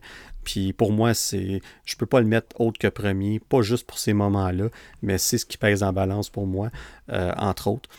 Donc, euh, ça reste des. Je suis d'accord avec toi, c'est pour moi, c'est des chefs-d'œuvre, c'est des films remarquables, puis je vais débattre mes points avec euh, quiconque qui veut débattre. Puis, puis je parle de débattre dans le bon sens. Là. On, Oui, oui. on parle Parce pour parler, mais c'est. Comme on a dit, je pense que, que ce soit, à part peut-être le 23e, là, Incredible Hulk, mais je pense qu'il n'y a pas un film qui était mauvais vraiment. là. Sais, Il n'y Non, a pas, pas du un tout.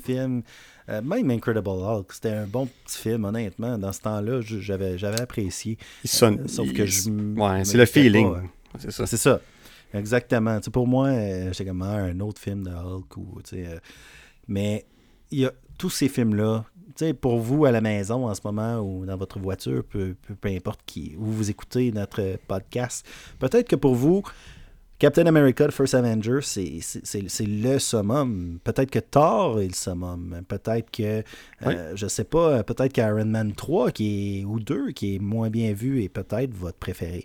Puis c'est c'est correct. C'est c'est totalement correct. Euh, je dois avouer que notre liste ressemble à beaucoup de listes de- d'autres gens qui, qui en ont fait. Euh. Mais Mais ça reste subjectif. c'est subjectif parce que comme on a dit tout à l'heure, on pourrait y aller dans toutes sortes de catégories. Mais cet exercice-là, c'est pas la première fois qu'on le fait. Puis même, je pense que ma liste, ça change souvent de toute manière. Même après que tu- qu'on parle, des fois, je, je suis comme, Hey, peut-être Black Panther pourrait descendre un peu. Mais, je veux pas qu'il sorte du top 10. Fait que... mais là, je vais dire quelque chose, Rudy. Je vais- notre liste ne va pas changer. Ce qu'on va faire, par exemple, on va servir du, du Nerdverse euh, Classment, comme tu as dit tantôt. Puis on, on va s'en servir à partir de maintenant pour y insérer les nouveaux films qui Les vont nouveaux. sortir. Oh, totalement là- d'accord, c'est Fait que là, on a Black Widow qui s'en vient très bientôt. Donc, dans quelques semaines, on va faire un épisode qui va être une euh, revue euh, du film en général. Pas nécessairement une critique, mais plutôt on va, on va revenir sur le film. On va parler de toutes sortes de sujets sur le film. On va avoir euh, certainement au minimum un invité, euh, peut-être même plus, pour parler avec nous du film. Ça va être, euh, ça, ça- ça devrait être notre dixième épisode d'ailleurs. Donc, on va faire ça en grand, c'est sûr. On invite-tu un veuf pour parler de Black Widow? ah, ça, ah, et là, je suis fatigué. Il est Euh, ouais, 11h08 ben, ouais, je pense que je pense qu'il est temps qu'on Ouais, finalise ça, mais tout ça pour dire qu'on va on, on va on va insérer Black Widow dans le classement. Est-ce qu'il va franchir le, le, le, le top 10? Est-ce qu'il va franchir les, les, euh, les mentions honorables 11 12e place? Honnêtement, je me prononcerai même pas euh, avant d'avoir vu le film. On va garder ça pour une fois qu'on va avoir écouté le film. Mais euh, écoute, c'est ce qui termine notre, notre très long épisode, encore une fois, mais on a tellement jasé de, de différentes choses que je pense que ça reste que. On, on a eu beaucoup de contenu, puis c'était super intéressant. Fait qu'un gros merci, Rudy, encore une fois, de, de ta participation et de faire ça avec moi. On a toujours du plaisir. Eh bien, je t'aime, DB, et sur ce, je dis à tous nos auditeurs, de retour, le même bas de poste, même bas de chaîne et même batteur. À plus!